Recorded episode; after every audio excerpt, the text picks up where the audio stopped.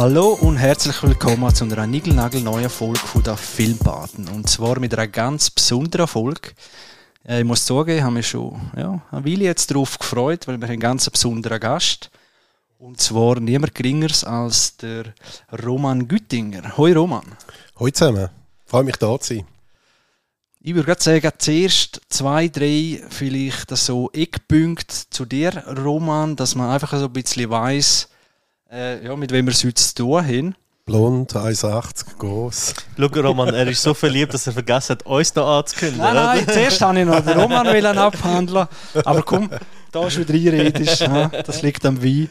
Äh, der Vater noch ein bisschen Wein hat. Und zwar bin ich nicht allein mit dem Roman, sondern Danke. der Vater ist da. Hoi, Vater. Hallo zusammen. Er ist der, der sich immer meldet. Und dann haben wir noch den Dario. Hoi, Dario. Hallo zusammen. Wir sind hier im in Zürich und zwar beim Roman. Ich habe ihn angefragt, ob er einmal Zeit hätte. Was er genau macht, erfahren wir. Und dann war er so freundlich, gewesen, dass wir dann sogar ja, eigentlich Gast bei ihm jetzt sind. Er hat gerade die Rolle verdreht und jetzt hocken wir hier im Wohnzimmer. Äh, an, keine Ahnung, drei Meter große Alien-Statue schaut uns an. Und das ist eigentlich schon ein bisschen der Wink, was hat da eine Alien-Statue zu suchen bei dir daheim, Roman? Ja, das ist, also ich versuche ja zuerst mal für alle die, die wissen, dass ich ein grosser Sammler bin und gern Sachen sammeln. Also ich versuche mich daheim möglichst Filmrequisiten und Filmfiguren frei zu behalten. Weil ich habe mittlerweile vier große Lagerräume, wo die Sachen fast bis in die Decke gestapelt sind und äh, das Puff lange mir eigentlich. Also ich versuche das die nicht. Das Alien, das habe ich vor etwa circa anderthalb Monaten bekommen. Ist eigentlich schon relativ lang da im, äh, im Transit. Aber äh, ich bin so ganz zufrieden mit der Bemalung, die es hat. Ich würde es eigentlich noch umbemalen und so mal mit dem Airbrush. Und äh, deswegen steht es immer noch so da. Aber meine Freundin liebt mir auch schon ein bisschen die Ohren. Sie sagt, das ist nicht so, so lustig, wenn man Fernsehen schaut und einem Alien von oben aber anschielen tut. Als ihr euch fragen, wie das echt aussieht, äh, auf Instagram bei der Filmpaten, wenn ihr uns folgen, hat es dann ein Foto drin äh, Selfie mit dem Alienzimmer.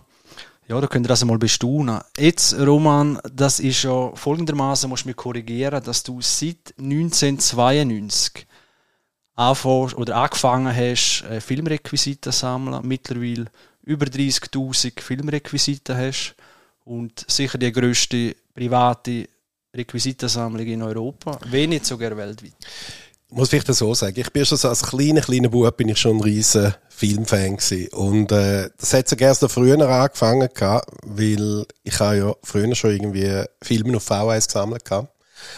Und 1992, das ist lustig, irgendwie, mir kommt in den Sinn, Alien 3 1993 und ich hatte Giga irgendwie so ein Jahr, zwei vorher kennengelernt. Ich sage jetzt mal so, das Hardcore-Sammeln hat wahrscheinlich etwa dort angefangen. Aber ich habe natürlich schon vorher Sachen gehabt, so irgendwie Spielzeug, Star Wars Spielzeug, und ich schon als kleiner Bub gespielt habe und so, aber äh, dort ist so ein bisschen der Punkt gewesen, dann wirklich, ich glaube auch, wo ich mehr oder weniger angefangen habe, äh, ja, irgendwie ein bisschen Geld zu verdienen. Also eben, wie gesagt, ich bin ein 70er Jahrgang und ich habe mit 18 Jahren angefangen, mein eigenes Geld zu verdienen. Ich würde sagen, ja, würde ein bisschen früher, würde ein bisschen früher, als ich angefangen habe, sammeln. Also, vielleicht zwei Jahre früher noch. Und, äh, ja, sammeln aber alles. Also, ich sammle nicht nur irgendwelche Originalfilmrequisiten, die jetzt wirklich in einem Film gebraucht worden sind, sondern ich habe ganz einen Haufen Sachen, die für mich gemacht worden sind, von den Leuten, die das Original gemacht haben, die aber, äh, wenn man es richtig bezeichnet, tut, Replikas in dem Sinn sind, aber halt einfach mhm. aus der gleichen Originalabgussform. Und ich sammle aber hin bis zum äh, irgendwie Star Wars Roboter aus dem äh, Überraschungsei. Also das Ganze zusammengefasst, äh, es ist jetzt nicht so, dass ich 40.000 Originalfilmrequisiten habe, die gebraucht worden sind, das wäre schön, aber das ist nicht, ich habe zwar sehr, sehr viel, aber äh, so ist es also nicht, also das ist wirklich äh, mehr oder weniger alles, es kann sein, dass 50.000 sind, also ich meine, wie gesagt, wenn man jetzt irgendwie jedes jedes Originaldesign, äh, jede Originalskizze, die ich irgendwie habe, da habe ich schon schon irgendwie etwa 2000 Stück und so, also ähm, ja, wie gesagt, also sammle einfach alles, was irgendwie Freude macht und äh, alles, was irgendwie mit Film verbunden ist. Äh, vielen Dank nochmal. Wir haben vorher gerade eine private Führung gekriegt von dir durch eins von deinen Lager. Das war der Hammer. Gewesen. Und äh, ja, wir müssen das einfach als wie noch sacken lassen, weil man kommt nicht einen Meter, ohne dass man so viel äh, Filmrequisiten oder einfach Film einem in, ins richtig ins Auge springen, wo man, aha, das, das ist von dem Film, das von dem und das ist wirklich bis unter die Decke gefüllt mit lauter coolen Sachen. Der, der Vater hat gesagt, das ist wie so ein riesen Kinderzimmer, wie man sich eigentlich immer gewünscht hat. Mit all den jetzt in Anführungszeichen, Spielzeug ist natürlich äh, das falsche Wort. Boys for Toys. Genau, genau. Äh, no, man das nicht so Boys sagen. for Toys, Toys for Boys. Also wirklich äh, genial. Nochmal vielen Dank. Äh, das ja, hat uns ziemlich beeindruckt. Oder? Absolut, ja. Ey, Ich bin, also, dort ist ja jeder Winkel, wenn du schaust, siehst du nochmals, ich habe ein paar Fotos gemacht aus verschiedenen Winkeln, die werde ich auch auf Instagram drauf tun. Das ist unglaublich. Also, das ist, wow, Paradise, würde ich sagen. Obertraum, wenn man ein bisschen Filmleidenschaft hat. Unbedingt, Und umso ja. grösser, umso toller ist so ein so ein Lager. Genau. Ja, es ist ein bisschen eine Reizüberflutung. Momentan ist halt alles irgendwie so gelagert. Wir haben ja jetzt quasi, jetzt war es von der Fläche her ein grosses Lager gesehen, aber eher mit kleinen Sachen, einfach viel. Aber äh, es ist momentan halt einfach alles so gelagert, dass, dass man zwar schon einen Großteil auch ausgestellt sieht, aber sehr viele Sachen sind halt auch einfach äh, wirklich biegen, äh, wie es einfach gar nicht anders geht. Weil ich müsste irgendwie äh, zweieinhalbtausend Quadratmeter haben, da könnte ich schön alles präsentieren. Ich werde oft äh, ein bisschen an, nicht angefunden, kann man nicht sagen, aber wie man so in diesen Foren, ich, ich bin jetzt auch nicht der, der sich grosse Foren tut und so, weil, ähm, ja, es hat relativ viel Missgunst. Zwischendurch manchmal, muss ich, dann wenn man so ein bisschen Deko-Ding und so, wenn, ich wenn sich irgendwie gewisse Leute irgendwie, ähm, ja, einfach wieder doof verhalten, tun, das gibt's immer. Aber was, weil sie neidisch sind? Oder? Ja, es, es hat sehr viel Neid in dieser Ding mit da. Also, äh, es hat wahrscheinlich das überall. Es hat wahrscheinlich auch im Sport, es hat sonst bei irgendwie Sachen, aber ich schreibe sehr oft Kommentare, wenn Leute irgendwie ihre Sammlungen präsentieren und dann ist das vielleicht irgendwie ein Gestell, wo irgendwie die Hälfte von diesen Büsten drauf alles irgendwelche DVD Collectors Edition Büsten sind. Und ich schreibe sehr oft, hey, coole Sammlung und so. Und es gibt wirklich ganz viele Leute, die extrem coole Sammlungen haben. Die haben zwar nicht viel, aber äh, die hat einfach ein Zimmer irgendwo die bei ihnen entweder mit Ehefrau und Kind oder äh, allein oder wie auch immer.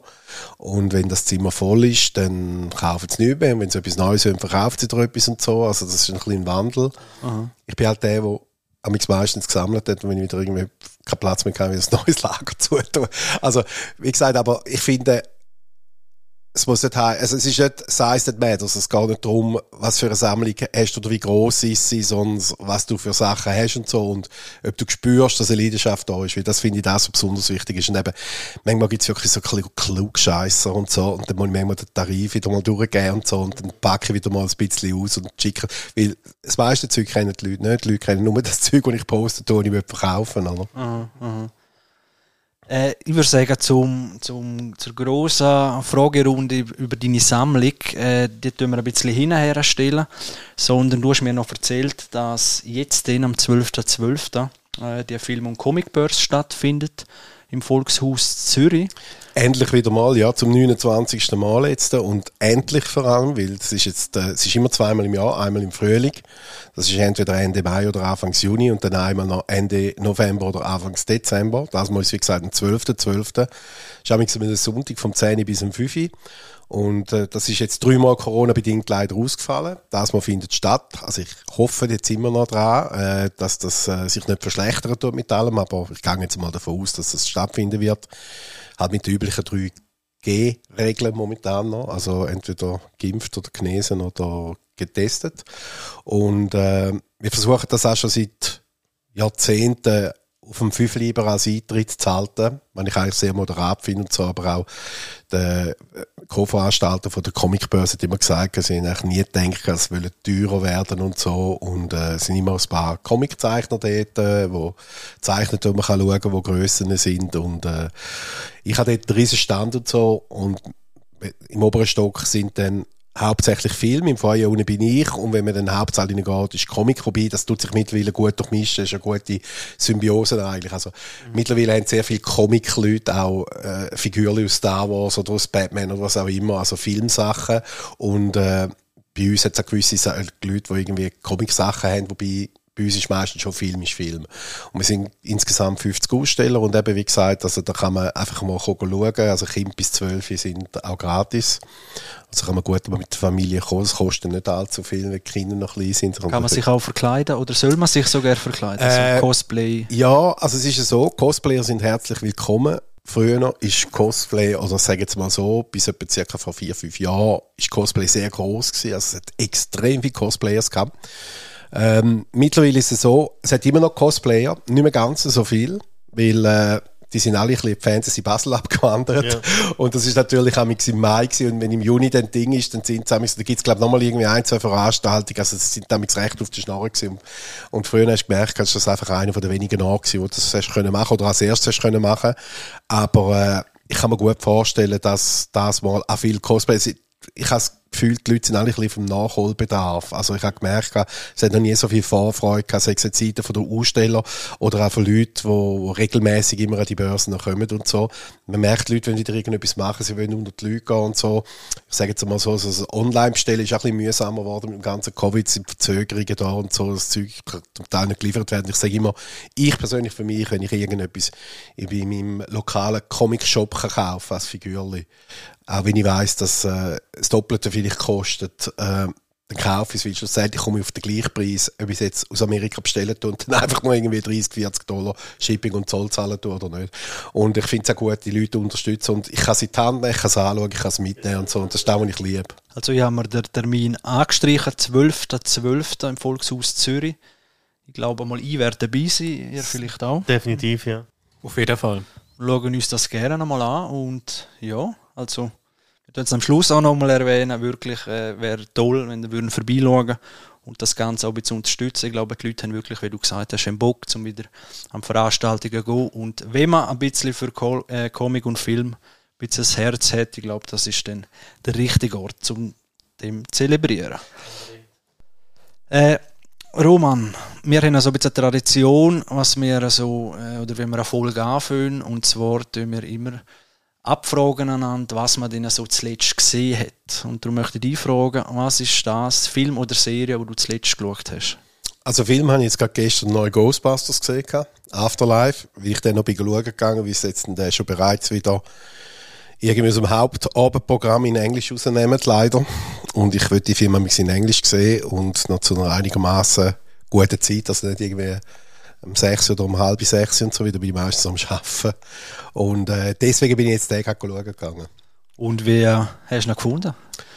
Mir hat er gut gefallen. Also, so ein bisschen anders als die anderen natürlich. Bist du ein Äh, Fan von, von der Originalreihe? ich habe ja die alten, also Back to the Future, Ghostbusters und Gremlins, das sind so die 80er-Jahre-Filme, wo du nicht drum kommst. Ich bin jetzt nicht, ich habe ein paar Ghostbusters-Sachen, ich habe ein paar coole Sachen mittlerweile, aber es gibt auch nicht so extrem viel, wo du wirklich kannst sammeln. Ich habe ein Kostüm, ich habe ein Ko- Kostüm, ich habe ein Backpack und so, ich habe, ich habe einen Fallen, ich habe einen, 1 zu 1 Slimer aus der alten Serie und so. Ich habe eine, jetzt sogar so ein Kostüm mit einem Backpack, das ich einfach kaufen will. Ich weiss noch vielleicht nehme ich es auch mit der Börse.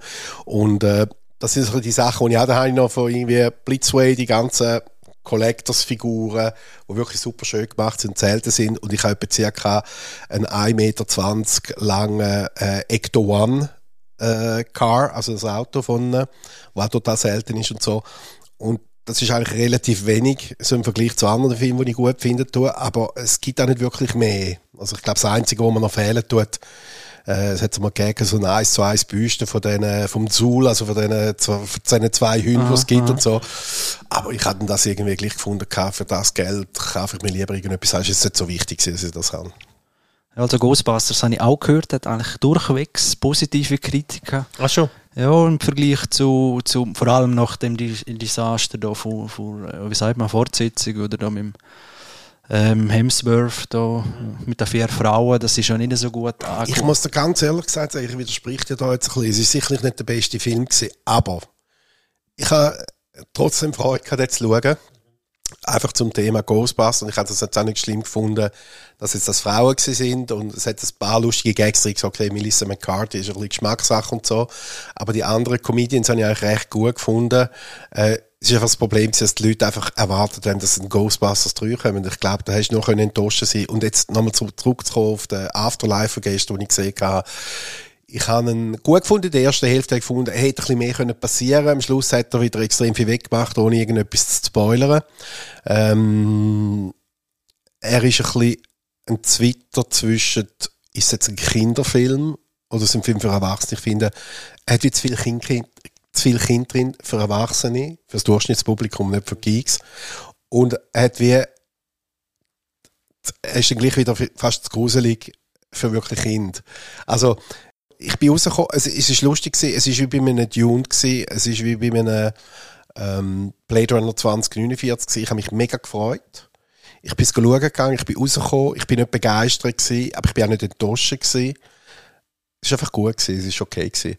Aber eben in Amerika ist der App wie eine Rakete. Der, ich weiß auch nicht, irgendwie 45 oder 60 Millionen gemacht im ersten Wochenende. Ich meine, da bei uns ist es ein riesen Flop. Also, ich sehe ja die Zahlen auch. Ich arbeite mit Filmverleihen. Ich sehe die Zahlen, was es macht. Und es ist eigentlich wirklich enttäuschend, dass es anscheinend da zu wenig äh, Ghostbusters-Fans gibt. Also Dune haben wir auch ganze Sendung gefüllt, so gerne zusammen James Bond. Was kannst du denen zwei noch sagen? Vielleicht...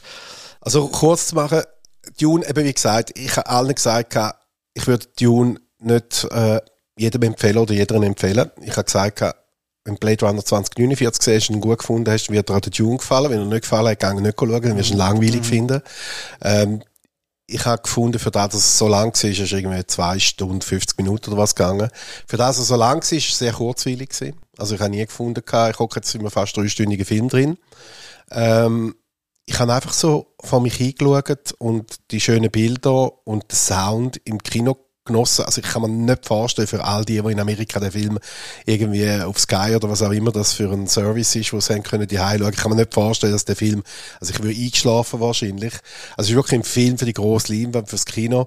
Und auf das Mal ist er fertig. Also das kann mir ja spoilern. Also, irgendwie hört er auf das Mal auf. Es ist nicht ein kompletter Film, wie der alte Film war von David Lynch, sondern er hört einfach irgendwann auf. Und, ähm, Weil eben noch Fortsetzung kommt und das Genau, also meine erste Gedanke war, als er auf das Mal aufgehört hat, ist, Scheiße, das gibt einen Golden Kompass, wir werden nie eine Fortsetzung sehen, weil ich immer gesagt habe, Dune hat einen riesen Hype gehabt unter den Fans, aber er hat gesagt, es wird kein großer Erfolg sein. Er ist zwar schlussendlich besser gelaufen, als er sich gedacht hat, aber wahrscheinlich auch nur, weil einfach die richtig grossen Blockbuster zu dieser Zeit noch gefehlt haben. Und, ähm, und ja, und halt wirklich ein sehr gutes Cast hat, aber Science Fiction hat so nie einfach in der Schweiz. Äh, ist nicht unbedingt das Science Fiction Land. Und ähm, ja, eben wie gesagt, ich habe ihn wirklich toll gemacht gefunden und ich habe ihn nie langweilig gefunden. Aber wenn mich jetzt jemand fragen was ist denn in dem Film in den drei Stunden passiert? Ich glaube, ich könnte es in fünf Sätze sagen. Also, es ist, nicht, es ist extrem wenig in sehr langer Zeit passiert. Und äh, ich persönlich hätte jetzt lieber noch ein bisschen mehr von der Hakonnen gesehen. Ich finde... Der fährt ja erst gerade an, gell? Genau, und das Problem ist, obwohl ich den, den Regisseur wirklich liebe und ich finde, Dennis Wilmer macht so gute Filme, muss ich gleich sagen, alle, die über den alten Film gespürt haben und den Dune jetzt gut gefunden haben, empfehle ich einmal, den alten trotzdem nachzuschauen. Er kann zwar nicht mehr ganz von den Effekten mithalten, aber ich finde, es ist einfach viel mehr los drin. Und ich finde auch die Harkonnens, äh, die mich besonders gereizt haben, nur schon vom Visuellen her, finde ich die Alten eigentlich noch viel fieser und perverser irgendwie. Und, äh, und haben vor allem mehr Screentime weil in dem Film, in, ich weiß auch nicht, gefühlt die 10 Minuten sind die vielleicht drin gewesen und das, das hat mich ein bisschen enttäuscht gehabt. Also eben, wie gesagt, äh, also enttäuscht im Sinne von, ich erhoffe, dass es mehr ist, aber äh, ich hätte es dann nicht vorbehaltslos allen empfohlen. Es gibt gewisse Leute, da weiss ich, die finden es super. Und bei den anderen weiss ich, die würden wahrscheinlich sagen, der grösste, langweiligste Scheissdreck, den ich je gesehen habe. Aber das ist ja ein bisschen beim Villeneuve so, oder? Wenn ich jetzt an Blade Runner denke, aber auch an Arrival, da habe ich so Leute, viele Leute empfohlen und dann haben die gesagt, ey, der ist recht langweilig, da passiert. Aber wenn man das, wenn man Villeneuve-Fan ist, liebt man das, oder? Also ich würde sogar behaupten, dass ich den Arrival besser gefunden habe als der Dune. Also, also kurzweiliger, muss ich sagen. Es ist einfach irgendwie, nur schon mit diesen ganzen, also ich glaube, es ist auch nochmal ein Unterschied. Ich habe Bücher von Frank Herbert nie gelesen. Also mich nimmt es Wunder, wenn man die Bücher gelesen hat, wie man dann empfindet tut, oder? Weil das Buch ist ja immer das Größte und so. Und, äh, aber zum Beispiel eben der Blade Runner 20, ich meine, Blade Runner, ist der erste Teil mit dem Harrison Ford äh, in den 80er Jahren Flop gewesen und der ist eigentlich am Flop gewesen. Die haben sich erst im Nachhinein zu Kultfilm entwickelt und äh, Das Leid von den Künstlern, oder? Wo auch wenn sie oder ist tot sind und dann wird es erst. Äh, ja, Wert, nein, ich finde das mega. Oder auch Tron zum Beispiel. Also Tron und Tron Legacy und so. Eigentlich einzigartig, wahnsinnig cool. Ähm, aber eben, wie gesagt, es ist einfach so, dass, dass das halt schwierig ist und so. Und eben gerade die Schweiz mit Science Fiction ist eh schwierig. Das passt ja ein bisschen zum Spagat, dass dann in der Blockbuster, wo so ein bisschen, ja, sagen wir, seichter sind, äh, wo dann halt erfolgreicher sind, so wenn man Marvel anschaut und so weiter, oder? Das sind dann die, die zwar äh, Kassenschlager sind, aber selten eingehen als irgendein äh, ein Machwerk, wo bekommen. recht, ja, sagen wir es so, oder recht Substanz hin, wo über äh, die ü- rausgeht. Oder? Und das, das ist leider so, aber freut mich, dass jetzt bei Dune, so viel ich weiß, ist der zweite Film, ist er sogar Das schon ist dran. fix, ja. Ja, Genau. das ist jetzt fix, das stimmt. Und dann äh, sehen wir dann auch mehr, wie es weitergeht dort, genau. Äh, Roman, ich bin von Chur und bei Chur weißt du, äh, dass dort noch eine andere Persönlichkeit geboren ist. Neben dir. Neben mir, ja. Er ist ein bisschen Und im Schatten. Das Ah, ja, ist, ah ja, der Dario. Ist natürlich auch. Ah, von Kur, stimmt. Da er ins Unterland abgewandert ist, äh, habe ich das ganz vergessen. genau, und zwar äh, der HR Giger. Hans-Rudi Giger ist zu Chur geboren.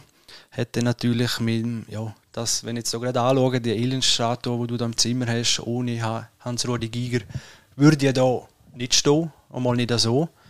Hat auch einen Oscar gekriegt und wie ich gehört habe, ist dein erster Berührungspunkt in einer Buchhandlung, wo du irgendein Buch vom HR Giger in der Hand hast oder von seinen Kreationen oder wie ist das?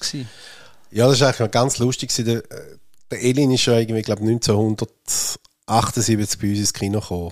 78, 79, ich weiß jetzt auch nicht mehr genau. Wir haben 77 haben sie angefangen zu drehen. Und der Giger hat ja nachher eigentlich, auf den Film hat er ja ein Buch rausgebracht, HR Gigers Alien. Und das Buchhandlung Huber im Frauenfeld hat es da bin ich ursprünglich her, aus der schönen Ostschweiz. Und in dieser Buchhandlung ist das Buch aufgelegen. Und ähm, ich bin total fasziniert gewesen. Ich bin dort irgendwie, was bin ich gewesen? Irgendwie neun oder neun, oder neun oder mal acht, neun bin ich gewesen. Und ich bin total fasziniert gewesen. Einerseits von diesen Bildern, die mir dort schon sehr gefallen haben. Andererseits bin ich fasziniert von dem Mann, der immer so düster reinblicken tut. Ja. Haben übrigens später mal darauf angesprochen, wo wir gut befreundet waren, und haben gesagt, du, wieso hast du eigentlich immer so böse reingeschaut? Er hat gesagt, er gefällt sich einfach selber besser, wenn er ernst schaut. Weil er hat sehr viel Humor gehabt. Anyway, das war ein kurzes, kurzes Zwischending. Ähm, auf jeden Fall, ich habe das Buch unbedingt will, aber irgendwie 8, 9-Jährige, ich meine, das hat wahrscheinlich dort irgendwie 40 Stutz gekostet gehabt. Und mein Vater hat mir das heimlich gekauft, hat aber gesagt, ich muss es verstecken und darf Mami nichts sagen. und das war mein erster Berührungspunkt. Gewesen. Ich meine, das ist Jahre gegangen, bis ich nachher das erste Mal den Alien-Film gesehen habe. Übrigens bei Star Wars, auch lustige Anekdote. Ich glaube, der Soundtrack dort mal, äh, von John Williams hat mein Vater irgendwie schon vier Jahre gehabt, bevor ich überhaupt Star Wars gesehen habe. Ich glaube, ich habe Star Wars glaube ich, erst mit zwölf gesehen. Also ich bin, heute gesehen sind ja schon mit fünf und sechs. Aber ich habe erst irgendwie mit irgendwie elf, zwölf ja, um das herum gesehen. gehabt. Ich habe aber den Soundtrack in- und auswendig kennt. Ich habe den sicherlich schon gefühlt 200, 300 Mal gelesen, wo ich dann Jahre später irgendwann einmal den Film endlich gesehen habe. Und so. Äh, alles gewusst, was im Film passiert natürlich, aber habe ihn nicht gesehen. gehabt. Sehr interessant. Andere haben mit 8, 9, wenn sie so Bilder anschauen, Albträume. Bei dir ist eine Faszination geweckt worden, die dich, glaube ich, bis heute nicht mehr losgelassen hat. Ja, das hat wirklich da wirklich mit dem Giger angefangen, ja. Und dann nachher ist aber, ist das lange irgendwie so am Schlummern gewesen. Und ich habe dann irgendwann, ich habe immer so Phasen gehabt, Sammlerphasen. Eine Sammelphase gehabt, eben Eli, mit dem jetzt eigentlich angefangen gehabt. Äh, Eli und Giger, da hat es eine Sammelphase gehabt. Terminator, da hat es eine Sammelphase gehabt. Gremlins, Batman, also die alten Filme noch mit Keaton oder vom Schumacher. Ähm, also wie gesagt, es hat immer so Phasen gegeben, wo es vielleicht auch wieder mehr Ab Angebot gegeben hat. Irgendwann ist das wieder weg und so. Gerade wenn es irgendwie um Filmrequisiten geht, sind die alle weg, der Dreh ist vorbei und das Zeug ist verteilt. Oder bei der Warner Brothers Studios Archives. Auf jeden Fall äh, habe ich das dort wirklich gepackt und ich mag mich erinnern, es hat dort mal eine Zeitschrift gegeben, also heute kennt man nur noch Cinema, das heißt, glaube bis heute überlebt, aber dort mal hat es noch eine Zeitschrift, also mehrere Filmzeitschriften gegeben, und eine jetzt gegeben, die geheißen Kino, ist eine von meinen Lieblingszeitschriften gewesen. Ich habe die wirklich gefunden, ich habe sie gerne besser gefunden als Cinema. Und dann auch immer so, so ein bisschen Making-of, Hintergrundsachen da drin gehabt, vermehrt oder mehr Bilder und weniger Text und so. Das hat mir immer gut gefallen. Und äh, ich mag mich erinnern, es hat immer zwei Seiten, ganz hinten, wo du hast können verkaufe oder suche oder einfach so, ja, wie halt irgendwie da, ich weiß nicht, wie das heisst, die gelbe Zeitung, was früher noch gab, Funkgroup. Auf jeden Fall so Zeugs. Und da hat einer reingeschrieben, auf Deutsch, hat reingeschrieben, äh, so von Hollywood und er verkaufe ein 2,20 Meter grosses Alien für, ich weiß es nicht mehr, 3'500 Dollar oder irgend so etwas. Und das sind ja Zeiten das sich, das ist am Anfang vom Sammeln so das war wahnsinnig da haben äh, das können sich die heutigen Sammler gar nicht mehr vorstellen. Da habe ich irgendein Fanzeichen gekauft oder Zeitung, hast du das Inserat gesehen, da hast du dort drauf eingeschrieben und das war Briefpost gewesen. Das ist hin und her gegangen, wenn du mit jemandem von Amerika geschrieben hast äh, und gesagt hast, ich würde gerne das kaufen, kannst du mir ein paar Fotos schicken. Dann ist er einen Fotofilm kaufen gegangen, hat Fotos gemacht, ist die Fotos noch entwickeln gegangen und hat Andere die Fotos geschickt.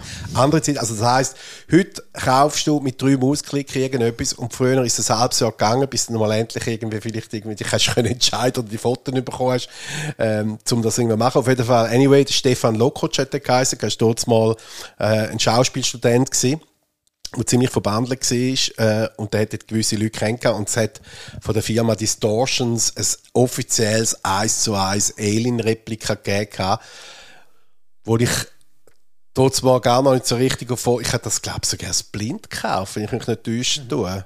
Das hat er gesagt vom Giga und ich habe gefragt, sieht es gut aus? Er hat gesagt, gesagt, ja, ich glaube, ich habe zwar noch telefoniert, da ist irgendwie nach fünf Minuten telefonieren, ist irgendwie 30 Franken Rechnung gehabt, Kann man das das eine andere sagen, Zeit gewesen. Und äh, ich habe dann gesagt, es sieht cool aus und sieht genauso, ja klar, sieht genauso alles. Anyway, auf jeden Fall habe ich dann das Alien gekauft, irgendwie mit meinem ersten ersparten Zeug, das ich hatte. Irgendwie dann der Versand irgendwie ist auch noch sau teuer gewesen, wobei ich es dann per Schiff machen lassen, weil Luftfracht hätte ich gar nicht können zahlen, das wäre irgendwie 2000 Stutz gewesen. Das war wahrscheinlich irgendwie so für 1000 Stutz Schifffracht irgendwie schicken lassen, hat etwa vier Monate gewartet gehabt. Und während dieser vier Monate habe ich nochmal jemand aus dieser Kinozeitschrift, der hat irgendwie geschrieben, gehabt, sucht eine Dokumentation vom HR Giga, Fantastische Welt des HR Giga, wo im ZDF gelaufen ist, ob es jemand auf V1 aufgenommen hat und so. Und das ist ein guter Freund gewesen, Thomas Rien, der ist mehr von der Giga-Seite her gewesen, und der hat zu dieser Zeit auch kennengelernt. Der hat ihm geschrieben gegeben, hey, ich, äh, ja, ich komme jetzt ein 2,20 Meter grosses Alien über und er hat als eingefleischter Giga-Fan mir geschrieben, hey, geh doch auf Davos, dort oben hat die Giga eine Ausstellung und dort steht das Original-Alien. Und dann bin ich, also hätte der Deutsche mir müssen sagen, wo die Giga eine Ausstellung in der Schweiz hat. Anyway, ich bin auf jeden Fall mit einem ehemaligen Schulkollegen der Journalist war, Filmjournalist und so, ganz junge Jahre. Äh, der hat ein Interview mit Giga machen und wir sind dann auf äh, Davos gegangen, die Ausstellung. Das ist tatsächlich das, was jetzt in Gruyère unten steht, im Giga-Museum, äh, das große, relativ starre Alien dort gestanden. Und ich bin vor dem gestanden und gesagt, geil, irgendwie im Monat zwei komme ich auch so eins über und so. und äh, habe ich da, da total gefreut und dann wirklich, wenn ich irgendwie so begeistert bin, dann wirklich alles irgendwie, äh, ich habe wirklich Vollgas gegeben mit allem Sammeln und so, dort mal alle Zeitschriften und Zeitungen und jede Sendung im, von der Giga drin war, habe ich ein Video aufgenommen und so. Eben auf jeden Fall, ähm, ja, ist das irgendwann mal, ah ja genau, danach haben wir noch angefragt, wie ein Interviewtermin, die Giga ist nicht da, jetzt geheißen, ja, mich gibt einen Termin, den wir bei ihm die zu Oerlikon oder bei ihm die Und äh, ich bin natürlich mega gefreut und so. Und äh, sind dann schlussendlich dort hingegangen. Der Kollege Krampf hat versucht, ein Interview zu machen. Und der Giger und ich haben so ein bisschen über Gott und die Welt, was uns interessiert, geredet. Giger ist sehr schwierig zum Teil. Manchmal ist immer wieder abgeschweift bei Interviews und so. Es ist sehr schwierig wenn du einen gewissen Faden hast von Sachen. Mhm. Ähm, obwohl er total lieb und unterhaltsam und sehr lustig war und so, aber manchmal so Interviewpartner ist damit schwierig und irgendwann hat er mich schnell zu voll gehabt. Da habe ich zu mir gesagt, also vor allem später, wo wir dann wirklich gut, persönlich gut befreundet waren, habe ich gesagt, du kannst irgendwie schauen und so, irgendwie, ich gehe jetzt ins Schlafzimmer hinter und soll mich bitte niemand stören. das habe ich so Bett gelegen nicht Fernsehen geschaut und so, hat einfach mal so oben runtergekommen und so. Und dann sind die Leute die vorne noch irgendwie den Oscar gefilmt und seine Stühle und alles und so. Und ich habe ein bisschen geschaut, dass niemand irgendetwas mitlaufen lässt. Aber, äh, eben wie gesagt, ist auch nicht so einfach und so. Und aber dort haben wir uns kennengelernt und wir haben uns gerade irgendwie äh, sofort irgendwie uns super verstanden gehabt. Ich natürlich als totaler Fanboy genommen und er halt als großer Meister. Und das hat sich dann so über drei, vier, fünf Jahre hat sich das langsam aber sicher hat sich das wirklich zu einer Freundschaft geändert und so, wo ich dann gesagt habe, ich habe jetzt nicht mehr jedes Heftchen gekauft, weil der Giga drin war und so und äh, äh, ich bin Duzis mit ihm und so, wenn wir mal wieder mal etwas am Anfang haben, natürlich alles, was ich hatte, die Heim, so jedes Buch oder den Kalender, den ich hatte, habe mitgenommen gesagt, können Sie mir bitte da unterschreiben und so. Und äh, ich habe nämlich Sachen für ihn gemacht. Das Lustige ist ja, ich habe viele Leute zu dieser Zeit kennt, oder kennengelernt, die beim Film gearbeitet haben. Und obwohl er eigentlich Mailing geschafft und am Poltergeist hat er eigentlich nicht wirklich viele Leute kennengelernt. Also ich habe sehr viele Leute, die Film geschafft haben, eigentlich ihm nachher auch bei Alien können, bei Alien 3, habe ich können vorstellen oder ein bisschen vermitteln und so. Ich bin dort näher dran als er eigentlich, weil er halt relativ abgeschottet in dem Earliker war. Und äh, hat dann viele Sachen auch gefallen für ihn gemacht. Also der Kik hat immer einen Haufen gute Leute um ihn herum gehabt, die so ein bisschen Handlanger gewesen, in geholfen, kann man das holen, kann man noch irgendwie Haras Wein holen, kann, kannst du mir das helfen, kannst du mir die Species-Zunge noch abformen und so, oder kannst mir irgendwie, oder dann haben wir irgendwelche Teile gebraucht, ich habe dort mal bei Ericsson geschafft, so Elektroteile irgendwie, wo er dann für seinen Ghost Train gebraucht hat, also wirklich so eine, und, wir haben das alle gern gemacht und er wiederum hat dann einfach irgendwie wieder mal eine Lithografie jemandem geschenkt und so. Und dann, also es ist so ein bisschen Ding und, äh, ja, und so hat das auch im Giga angefangen. Jetzt aber nochmal zurück auf das Alien. Das Alien ist dann irgendwann eines Tages angekommen. Hat das auspacken kann, total enttäuscht gewesen, gefunden, hat es überhaupt nicht ausgesehen, wie im Giga sein Alien. Also, es ist zwar imposant, es ist 2,20 Meter groß gewesen, aber es hat irgendwie ein Hollywood-Typ äh, modelliert gehabt. Der Kopf hat total verschissen ausgesehen, der Brustkasten hättest du jetzt noch können brauchen, aber, und ist da gestanden wie ein Zinnsoldat, oder? Und, ähm, ja, beim ersten Tag war ich ein bisschen enttäuscht gewesen, weil ich einfach halt etwas erwartet habe, was so aussieht wie sie, oder?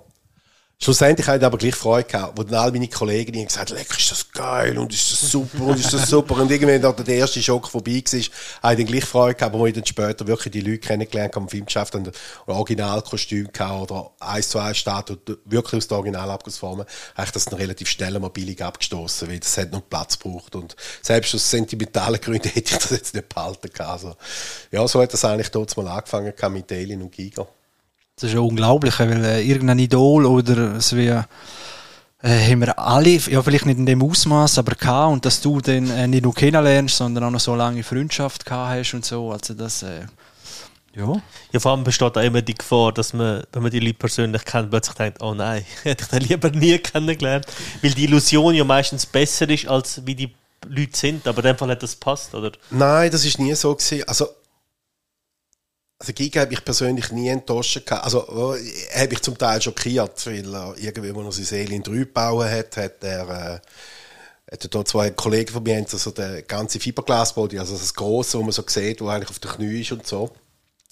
Das hat er übrigens erst Jahre später fertiggestellt gehabt. Also, das, das hätte er gar nicht geschafft gehabt, weil ich habe immer zu ihm gesagt, Hans-Rudi, vergiss es. Er hat jede Nacht irgendwie jenes Fax geschickt mit neuen Designs. Er hat gesagt, hey, die Leute, die haben die sind mit im 3, die sind, äh, ist eh schon Chaos wie in 3. Die sind mit im 3, die haben wahrscheinlich das meiste schon gemacht, also kannst du das Sport sparen, oder? Deutsch gesagt. Und er hat natürlich immer gehofft, dass da irgendwie, äh, das irgendwie kann beeinflussen aber das Problem ist auch, bei seine Leute, die das modelliert haben, die sind zwar super gut gewesen, vor allem was bedeutet, tut seine, seine Vision umzusetzen. Das ist nicht einfach. Die Giga ist kein einfacher gewesen. Da hat sie genaue Vorstellungen gehabt. Ich, ich mag es gut gefunden haben und gefunden haben, dass das super authentisch ist und so. Und er hat gesagt, hm, passt überhaupt nicht. Also er ist wirklich ein Künstler gewesen. Oftmals auch zu Recht. Und, äh, und das ist einfach das Tempo gewesen. Ich habe gesagt, ich bin dort mal bei Jim Henson Workshop gewesen, was der Flintstones gemacht hat. Ich meine, die haben einen kompletten Dinosaurier über Nacht modelliert gehabt. Ich meine, da hat wahrscheinlich irgendjemand von der Hans-Rudi modelliert, hat wahrscheinlich mal ein halbes Bein modelliert über Nacht, oder? Und vielleicht mal nach einem Monat, wie es fertig sind, wird die Dreharbeit schon wieder vorbei gewesen. Also, das ist wirklich eine Maschinerie und das habe ich ihm auch immer versucht zu erklären, dass ich nicht so Illusionen mache, weil ich auch nur enttäuscht werden. Und, äh, und eben, jetzt, jetzt weiss ich gar nicht mehr, ich sage, irgendeine lustige Geschichte erzählen, was zu überlegen. Auf jeden Fall, wenn er gehabt ist, er ist immer extrem ehrlich gewesen er hat immer gesagt, es sei ein Schwachpunkt von ihm und so. Also ich habe schon Leute, die irgendwie einen grossen Film geschafft haben, die dann für ihn extra so eine super schöne Silmakette modelliert haben, wo irgendwie, weil ich habe die im Giga vorgestellt und der Giga äh, hat niemand kennt, der das hätte können und so. Und sie sind total, sie würden nicht in Giga rankommen, sind stolz, dass sie das machen und haben statt irgendwie 20.000 Stutz für 5.000 Stutz gemacht. Und sie dann mit dieser Makete kommt, ich habe die super gefunden und so und so geil und so und hätte ich so gerne gehabt. Und Kicker hast irgendwie gerade gesehen im Gesicht rein, wie sie ihn abgelöscht hat und er hat dann einfach nicht können sagen, also es ist einfach nicht da gewesen, wie er sich vorgestellt hat, er hat super schön ausgesehen, aber es ist einfach nicht das sie, für ihn zu Ziel dort mal für Species das Monster war. Und er hat gesagt, haben die noch nie eine richtige nackte Frau gesehen, wie es die Frau aussieht und so. Also, so. Das war sehr heikel, gewesen, als Proportion sind. Das war wirklich ein Ästhet. Gewesen. Also, ja. also Aliens, erste Alien, sehr ästhetisch eigentlich gewesen, obwohl es ein Monster war. Ja. Und bei der Seele ist das genau, ich war eine Frau gewesen, eine attraktive Frau, die sich in ein Monster verwandelt tut und so. Und hat immer, da hat er genaue Vorstellungen gehabt. Und der hat, glaube ich, innerhalb von zwei Tagen hat er irgendwie die Figur komplett auseinandergefräst und zerstört und so.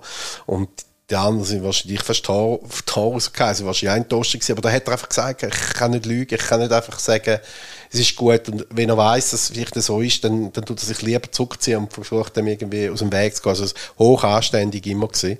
Und äh, er ist auch sehr ein Lustiger gewesen. Also ich mag mich erinnern, dass ich ihn einmal dürfen begleiten auf äh, auf Berlin, wo das Kondom des Grauens gemacht haben, wo lustigerweise es schafft, bei der Ascot Elite Filmverleih. Mein Chef ist der Ralf Dietrich und der Ralf Dietrich ist eigentlich sein Baby gewesen, Kondom des Grauens, nach dem Erfolg vom bewegten Mann mit dem Ralf König zu machen. Er hat das Gefühl gehabt, da kann er einen Film machen und nachher kann er sich zur Ruhe setzen mit dem Erlös, wie beim bewegten Mann und so leider ist der Film dann nicht ganz so gut rausgekommen. Aber anyway, auf jeden Fall hat er die brillante Idee gehabt, den Giger anzustellen. Und der Giger hat damit gesagt, über Nacht im 100 die von Fax und Designs und alles geschickt und so. Und der Giga hat mich dort als Vertrauensperson dabei haben, wo wir auf Berlin geflogen sind und so. Und dass ich ihn begleitet einfach ein bisschen zum Schauen tue. Er ist da, da schon älter gewesen. Und das war wirklich eine total schöne Reise gewesen, muss ich sagen sehr schöne Erinnerung, aber halt sehr lustig und so. Also wir sind dann irgendwie da im Studio und das anschauen, der Ralf König, gelernt, König kennengelernt Und wenn du jetzt aber in den Studios bist, haben sie immer so die Catering, irgendwie wie Wohnwagen und so und irgendwie, ich mit Ralf geredet habe, sind gelaufen, da ging es so ein bisschen hinterher und auf Mal schon nicht mehr um und dann siehst du irgendwie das Bein im Trailer verschwinden. Und dann hat dann gesehen, was machst du da? Hat er gesagt, ich habe so Lust auf Vanillecreme, ich will schauen, ob sie irgendwie Vanillecreme haben und so. Also er ist wirklich, ähm, ja, er ist wirklich einzigartig gewesen. Also es hat mir extrem leid getan und so. Es war ein ziemlicher Schock gewesen, wie für alle, wo er, wo er dort gestorben ist, also wo die, wo die Mitteilung rausgegangen ist und so. Und ich mag mich noch gut erinnern, ich bin genau am Cannes-Filmmarkt gewesen gerade am Anfang von einem Cannes-Filmmarkt, wo ich zum Flüger ausgestiegen bin, wenn wir zehn Tage dort sind. Und ich bin ausgestiegen, habe mein Handy angeschaltet und es sind irgendwie etwa 15 Sprachnachrichten drauf gewesen und etwa 50 SMS und so. Weil es haben wir dort relativ viel Schuhe und ich so gewusst, dass ich mit ihm gut befreundet war und wahrscheinlich keinen anderen Kontakt gehabt haben, ein Interview wollen und so. Und es ist dann gerade vor den Kopf gestoßen gewesen, weißt du, wenn die irgendwie Message gehst, hören, der Hans-Rudi Giger ist gestorben und so, wir möchten gerne ein Interview zuerst mal müssen verarbeiten, schauen, was überhaupt passiert ist. Ja. ja. genau. Und das war, da mag ich mich noch gut erinnern und das ist wirklich, ähm, ja, das war traurig dort mal. Der einzige Trost, den ich sagen musste, war, dass er ein Leben ein Leben lang immer Angst gehabt. Das hat schon auch seine Bilder für mir immer gesagt, ich habe Angst irgendwann mal, wenn ich alt werde, ich werde krank und so und ich suche von mich hin und so und so, dass, dass irgendwie, ich sage jetzt mal, dass bös gesagt, vielleicht eine Krankheit bekommt und kläglich daran zu verrecken, das ist, glaube ich, seine grösste Angst gehabt. Und das ist das einzige Positive, man kann sagen. Also, er ist ja dann, man hat ja gemerkt, dass er schon ein bisschen Zeichnung ist, dass er nicht mehr so gut zu sehen wahrscheinlich auch einen Schlag, er hat nie etwas groß darüber geredet, wahrscheinlich auch einen Schlaganfall mal gehabt. Er hat ja ausgesehen, wie er irgendwie Gesichtslähmung mhm. hat und so. Das war also nicht irgendwie aus für irgendetwas gesehen, äh, sondern wahrscheinlich Gesichtslähmung gehabt und seitdem hat man wirklich gesehen, also eigentlich, äh, er hat immer sehr gequält ausgesehen gehabt. Und natürlich, nichtsdestotrotz hätte ich mir gewünscht, dass er noch mal 10, 15, 20 Jahre länger leben tut. Aber ich glaube, von der Gesundheit, das ist ihm erspart geblieben, dass irgendwie wirklich krank werden und so und dann vielleicht selber sich nicht mehr können richtig bewegen oder irgendwie oder im Kopf nicht mehr gut sein, weil er ist immer sehr weif gewesen, er ist immer gut drauf. Und ähm, ja. Findest du, dass er äh, in der Schweiz zu wenig Anerkennung gekriegt hat, ist das so in Übersee ein anderes Phänomen? Ja, Logo, ganz oder? klar. Das ist, wie du vorhin gesehen Prophet, mhm. im eigenen Land ist der Prophet nichts wert. Ja. Also, ich meine, da hat er ein Leben lang eigentlich drunter gelitten und ich bin kein Kunstsammler oder ich bin kein Kunstliebhaber oder ich kenne mich zu wenig aus in Kunst.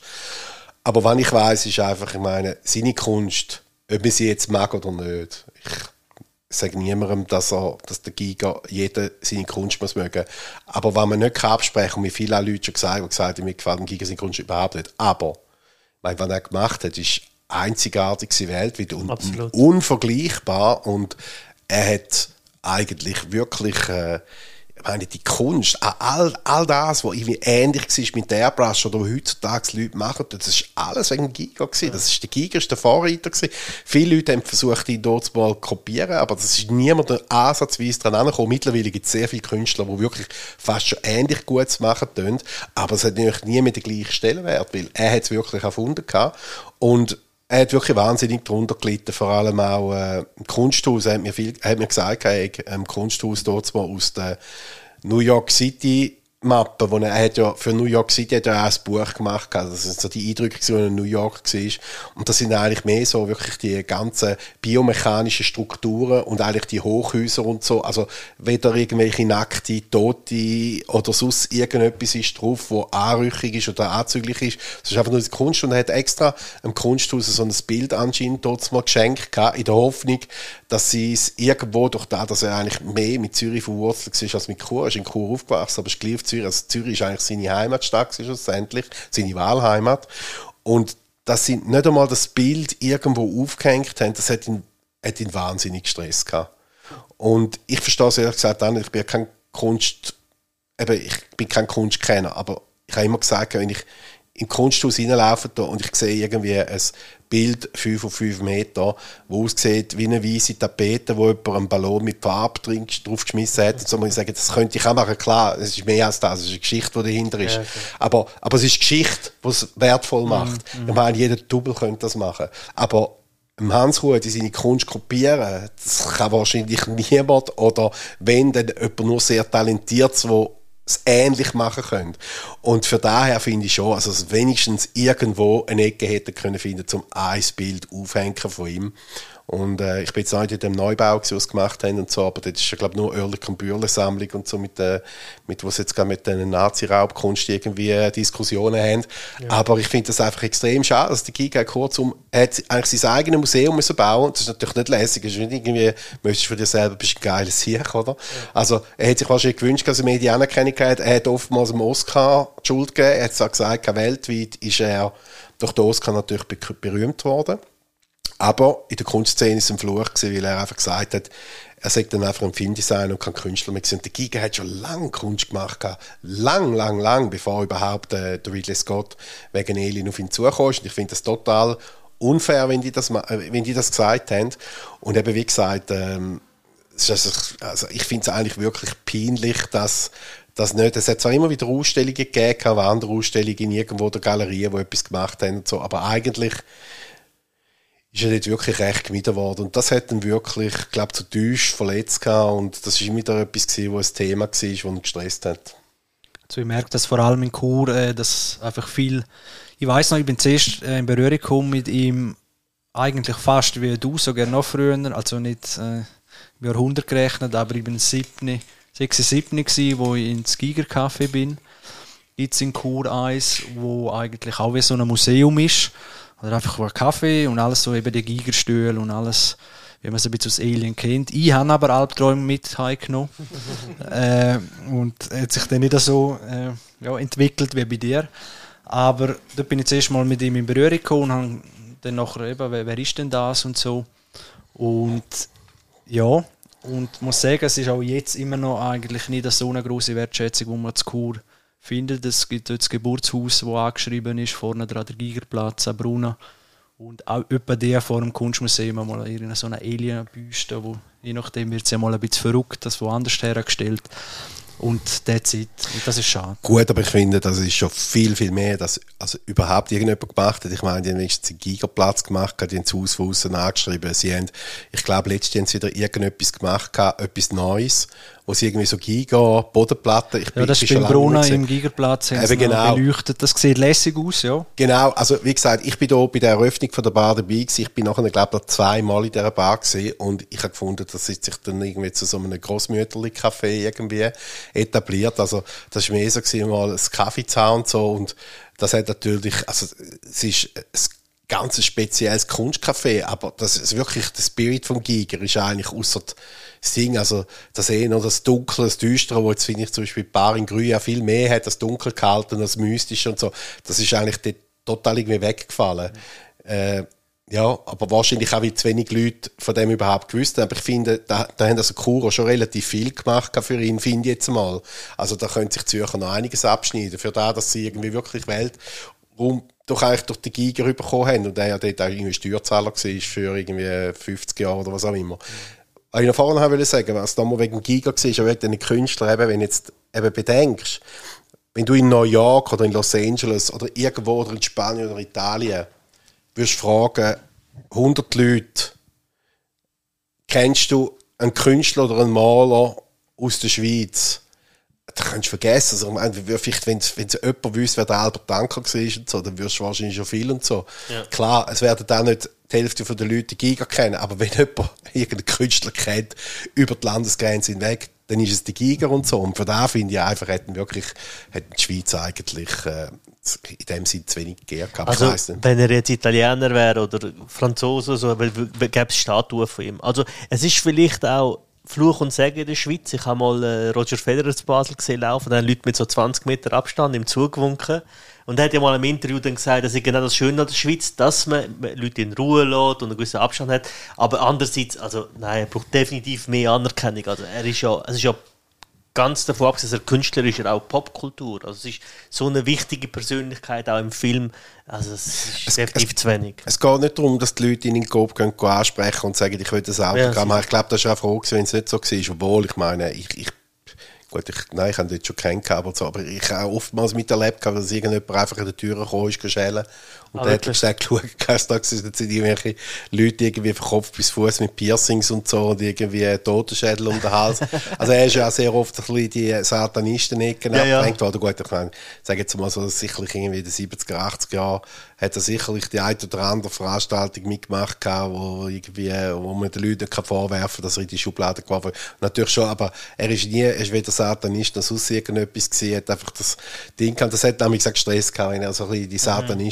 Satanisten-Schubladen und so und äh, ab, abgeschoben, abgeschoben worden ist und so und ähm, ja, also es war eigentlich dadurch ganz normal gewesen. Aber er hat natürlich sicherlich eine stärkere, oder die Leute eine stärkere Verbindung gehabt, wenn sie ein bisschen aus dieser Okkult-Szene gekommen sind, ja, ja. oder halt die Gruftis oder Heavy Metal und so. Aber äh, das ist ja nicht der einzige von dem her. Also es gibt so viele Künstler, die Also der Schulzeit haben bei uns Gruftis alle HR Giger Vorträge gehalten. Du hast jedes Jahr irgendjemanden gehabt, der über HR Giger einen Vortrag gehalten hat, weil natürlich er schon die Leute halt auch gecatcht hat. Ich meine, wir bestehen das gerade auf einer riesigen Alien-Figur. Das hat schon etwas Düsteres, Beeindruckendes, was einen mitnimmt. Oder wenn man so Affinität zum Düsteren hat, ist natürlich Haargiger schon, schon jemand. Aber du sagst, er ist gar nicht so gewesen. Ja, und vor allem, nein, und die Sache ist ja die Bilder sind zwar gruselig gewesen, aber sie sind immer auch, sie haben gleich in den ganzen, in den ganzen äh, pornografischen, gruseligen Horror- Fratzen ist sehr viel Ästhetik, Ästhetik drin gewesen. Und ich meine, es gibt so viele renommierte Museen auf der ganzen Welt, wo irgendwie im Giga seine Kunst ausstellen und wollen ausstellen. Mhm. Und, und in der Schweiz hast du irgendwie nicht einmal jemanden gefunden, wo, eben, er hat ja dann schlussendlich das Museum, hat er eigentlich dort in einer, in einer Auktion eigentlich dort. Das ist, glaube ich,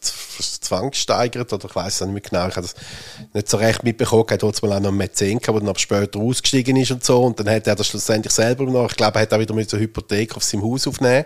Also er hat wirklich für seine Kunst, hat er wirklich gelebt. Also er hat das Geld, alles Geld, das er irgendwie wieder eingenommen hat, obwohl er ja nie für das wirklich gezahlt worden ist, was er eigentlich jetzt bekommen Alien. Also ich sage jetzt mal nur so, dass er einfach für den Job im Alien-Film nicht viel bekommen hat oder nicht das, wo man im Nachhinein würde sagen, hätte er müssen verdienen. Das gibt es ja oft. Ich meine, Sigourney Weaver hat einfach ein Butterbrot geschaffen im ersten Film. Die hat erst Millionen später kassiert. Ja. Aber ich meine, das ganze fucking Merchandising, was es überall ja, gibt. Ich meine, der, der müsste Multimilliardär sein. Ja, wenn er nur schon von jedem Alien-Figur rausgekommen ist, irgendwie einen Cent bekommen hat. Ich meine, da hat er immer gesagt, das ist komisch, wie irgendwie Fox die Royalties abrechnet. Und das war auch irgendwie der Twist und der Kampf die ganze Zeit irgendwie. Also, dort ist sicherlich vieles, äh, ungerechtfertigt gewesen, wie er schlussendlich bekommen Aber das Geld, das Geld, das er dann gleich vielleicht aus dem rausgekommen hat, das hat er immer wieder in seine Kunst investiert, er hat sich seine Eisenbahn durch den Garten irgendwie gebaut, wo er sich wie ein kleiner Bub darauf gefreut hat, wenn er hätte können mit dem Zügli durch den Garten durchfahren. Mhm. Also er hat das, er hat das wirklich geliebt und so. Das, das, das, das hat ihn glücklich gemacht. Und eben, wenn ich mit irgendwie, ich weiss doch auch nicht was, er hat auch irgendwie angefangen, seine Bilder, die er irgendwie für 30.000 Stutz, als er jung war, verkauft hat, hat er angefangen, für 50, 60.000 Stutz wieder zurückzukaufen, für sein Museum. Also, äh, es ist kein Businessman gewesen. Aber es hat ihn auch sympathisch gemacht. Manchmal sagt der andere Mal, ich den Kopf geschüttelt und gesagt, eben, es hätte können, oder die Geschichte, die ich vorhin angefangen nie fertig erzählt habe, ich meine, wo ich den Kopf geschüttelt habe, war, wenn er irgendwie das Alien 3 nachher noch fertiggestellt hat. Ich meine, der hat keinen Alien-Kopf, hat keinen Alien-Kopf gehabt. Was macht er? Er nimmt seinen animatronischen Kopf von dem Carlo Rambaldi geschenkt hat, der einzige animatronische Kopf vom Film und schneidet hinein Kabel ab und modelliert Ton über den Kopf über. Weil der Kopf hat wahrscheinlich irgendwie zwei bis drei Millionen mittlerweile in einer Auktion gebracht. Ja. Und er hat ihn quasi zerstört. Aber ihm ist es egal gewesen, weil er hat einfach einen Alien-Kopf gebraucht. Ich mhm. habe gesagt, wieso bist du zu mir gekommen? Ich schon gewusst, ich, ich hätte innerhalb von einer Woche, zwei, hätte ich dir irgendeinen Abguss von einem 1 zu 1 Kopf können organisieren Da hättest du können drüber modellieren hättest du es so können lassen. Dann hat er irgendwie das drüber modelliert, dann hat einen Abguss gemacht, nachher hat es weggemacht und dann ist der Kopf einfach, abgesehen davon, dass die komplette Animatronik-Kabel alles abgeschnitten war und so, ist er irgendwie nachher, darum sieht er jetzt so scheiße aus und so. Also das ist wirklich total schade. Das ist ja lange im im, Museum in, in Iverdor gewesen. Dort ist wirklich ein Künstler gesagt, nichts kennt. Also der hat wirklich irgendwie, äh, pff, er hat es gebraucht, er hat es gemacht, er hat sich nicht groß überlegt und so, was das jetzt irgendwie eben, ich hätte sich nicht überlegt, dass er es für extrem viel Geld jetzt könnte verkaufen und äh, er hat einfach das gebraucht, was er hatte. Ja, das ist halt, wenn man das Talent, das Künstlertum oder so, ja, man hört es noch öppe, dass dann also völlig in der Kunst aufgehen und Sachen schaffen, die einzigartig sind, aber dann eben im Business und im anderen, je nachdem dann halt auch Zeit fehlt, ganz einfach, oder das Interesse, oder? Gut, ich muss einfach sagen, also der Giga Chapeau, ich meine, er hat ein super schönes Museum gemacht, ähm, ich finde, das Museum ist bis heute noch, also das kann ich nur jedem empfehlen, das Giga-Museum in Gruyère, wenn ihr noch nicht gewesen seid, gönnt mal, es ist wirklich wahnsinnig. Äh, beeindruckend und so ein Bar, die nebendran ist und so, wo man wirklich in einem super coolen Ambiente mal ein Bier trinken oder einen Tee. Also es ist wirklich, und das hat er wirklich alles selber äh, quasi hingebracht. Hatte. Ich bin froh gewesen, dass ich dort mal gegen den Ronald Brandt äh, vorgestellt habe. Das ist jemand gewesen, wo ich auch aus dieser Zeit, zu Alien 3, habe ich den mal an einer Börse, dort mal es auch noch Börsen im Ausland gegeben, in Deutschland, wo sie nicht nur DVDs verkauft haben von Horrorfilmen, weil das sind so die späteren Börsen, zehn Jahre lang ist einfach darum gegangen, ungeschnittene Filme irgendwie wie Bootleg kopieren, irgendwie zu verkaufen.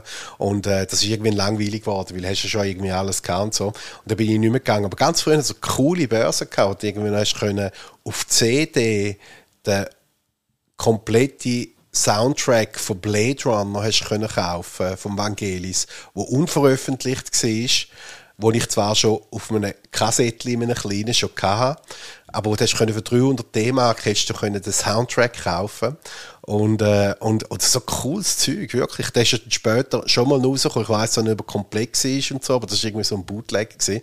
Und da mag ich mich erinnern, das cooles Zeug. Der hat den Ronald Brandt kennengelernt, der hat ihn irgendwie mitbekommen, dass ich eine grosse Aliensammlung habe und dass ich den Giga kenne. Und er war ein riesiger Giga-Fan. Und er war ein riesiger Alien 3-Fan. Der hat nur Alien 3 gut gefunden. Das war wirklich speziell. Gewesen. Wo alle gesagt haben, Alien 3 ist der grösste Scheißdreck und so, hat er nur Alien 3 gut gefunden. Wie findest und du ihn? Ich habe ihn gut gefunden. Also ich finde Alien 1 bis 4, ich finde alle gut klar. Alien 1 ist mein absoluter Favorit. Mehr oder weniger fast gleich wie mit den Aliens. Und nach einem Alien 3 finde ich sehr gut. Alien 4, alles was nachher kommt, Alien vs. Predator, mh, mm, ja. das, habe ich ein bisschen, ist eine ganz andere Liga und so. Aber, äh, aber eben, wie gesagt, nochmal zu dem Ronald zurückkommen. Ja, ich meine, der hat mich irgendwie zwei Jahre lang oder drei Jahre lang hat mich bearbeitet, hat gewusst, dass ich einen Abguss von einem Alien 3 Kopf habe. Aus der Originalabgussform. Und er hat gesagt, er hat mich zwei Jahre bearbeitet, dass er den Kopf auslehnen und eben angeboten schau, ich modelliere dir einen perfekten Kopf, ich tue den Dom oben drauf modellieren, ich tue die Lippen modellieren, ich mache einen Abguss und so und ich gebe dir deinen Kopf so, wie er ist, nach dem Abguss wieder zurück plus zusätzlich kommst du komplett fixfertige Büste über. Und das haben wir dann gemacht. Und äh, das ist zwar ein Weile gegangen, bis er sie gehabt hat und so, aber irgendwie, glaube nach einem Jahr hat er es dann gehabt. Und ich bin total happy gewesen, die ist super schön gewesen. Und, äh, und dann ist es, glaube ich, etwa ein halbes Jahr gegangen, wo ich ein bisschen besser kennt habe. Und dann haben wir Giga vor- vorgestellt, weil es hat immer viele Leute gegeben, natürlich, die gefragt können wir die Giga Ja, kennenlernen. Und ich habe wirklich versucht, ein bisschen zu schützen. Ich habe wirklich nur die Leute vorgestellt, die das Gefühl haben, die könnten wirklich eine Bereicherung für Mhm. ihn sein. Äh, gut, klar, ich habe mal Freunde gehabt, sich sicherlich auch mal mitgenommen haben, wobei die haben mich meistens nicht gefragt, die haben einfach müssen mitkommen, weil die vielleicht am Samstagabend oder schnell vorbei haben müssen und so. Und sie nicht gut haben können ab, äh, quasi irgendwie sagen, du musst jetzt daheim bleiben. Aber, äh, wie gesagt, dort ist es so gewesen, was ist das nochmal? Ah, genau, ich habe dann vorgestellt und dann ist der Ronny zu ihm gekommen und der Giga hat dann, glaube ich, am gleichen Tag noch einges- eingestellt. Und eine Woche später ist der Ronny von, von Köln zu ihm ins Haus gezogen, wo, wo nebendran ist, wo jetzt Carmen, seine Frau, drin wohnen tut. Oder wo sie auch dort mal hauptsächlich drin gewohnt haben. Und, äh, und das ist, ich glaube, etwas vom Wichtigsten neb- nach dem Cornelius de Vries, der ja früher die ganzen Kunststühle gemacht hat und die alten Möbel in den 70er Jahren modelliert hat und so, äh, ist es, glaube ich, einer der wichtigsten Kontexte. Ich meine, der Roni hat alles gemacht für die Giga. Und was der Roni hat, ist, er hat eine unglaubliche Engelsgeduld gehabt. Er hat einerseits ein extremes Verständnis gehabt für Ästhetik und hat sehr ähnlich tickt wie dem, was die, wie die Giga. Das hat schon mal geholfen gehabt. Und äh, es hat aber gleich auch Szenen gegeben, wo der Ronny gesagt hat, weißt du, da bin ich irgendwie wochenlang dran gewesen, habe etwas modelliert gehabt. Habe ich das Gefühl, ich habe es genauso angekriegt, von Giga seinen Plänen, die Giga ist gekommen, gefunden, hm, dann hat er innerhalb von 10 Minuten hat er es zerstört, weil er selber dran rumgedruckt hat in dem Lehmmodell. Und irgendwie nach einer Viertelstunde hat er gesagt, kannst du es wieder so machen, wie es vorher war. Und da wäre natürlich ein Conny de Vries, wo ich mal gehört habe, ist, da, da, da gibt es natürlich viele Leute, die flippen dann aus und so und sagen, schau, ich meine, du zahlst mich nicht so gut, dass du dir das kannst leisten zum und darum, ich sage, er ist perfekt Ding, er ist ein riesen Fan vom Hans Rudi. Und er ist aber auch ein sehr talentierter Künstler gewesen und hat das super können umsetzen.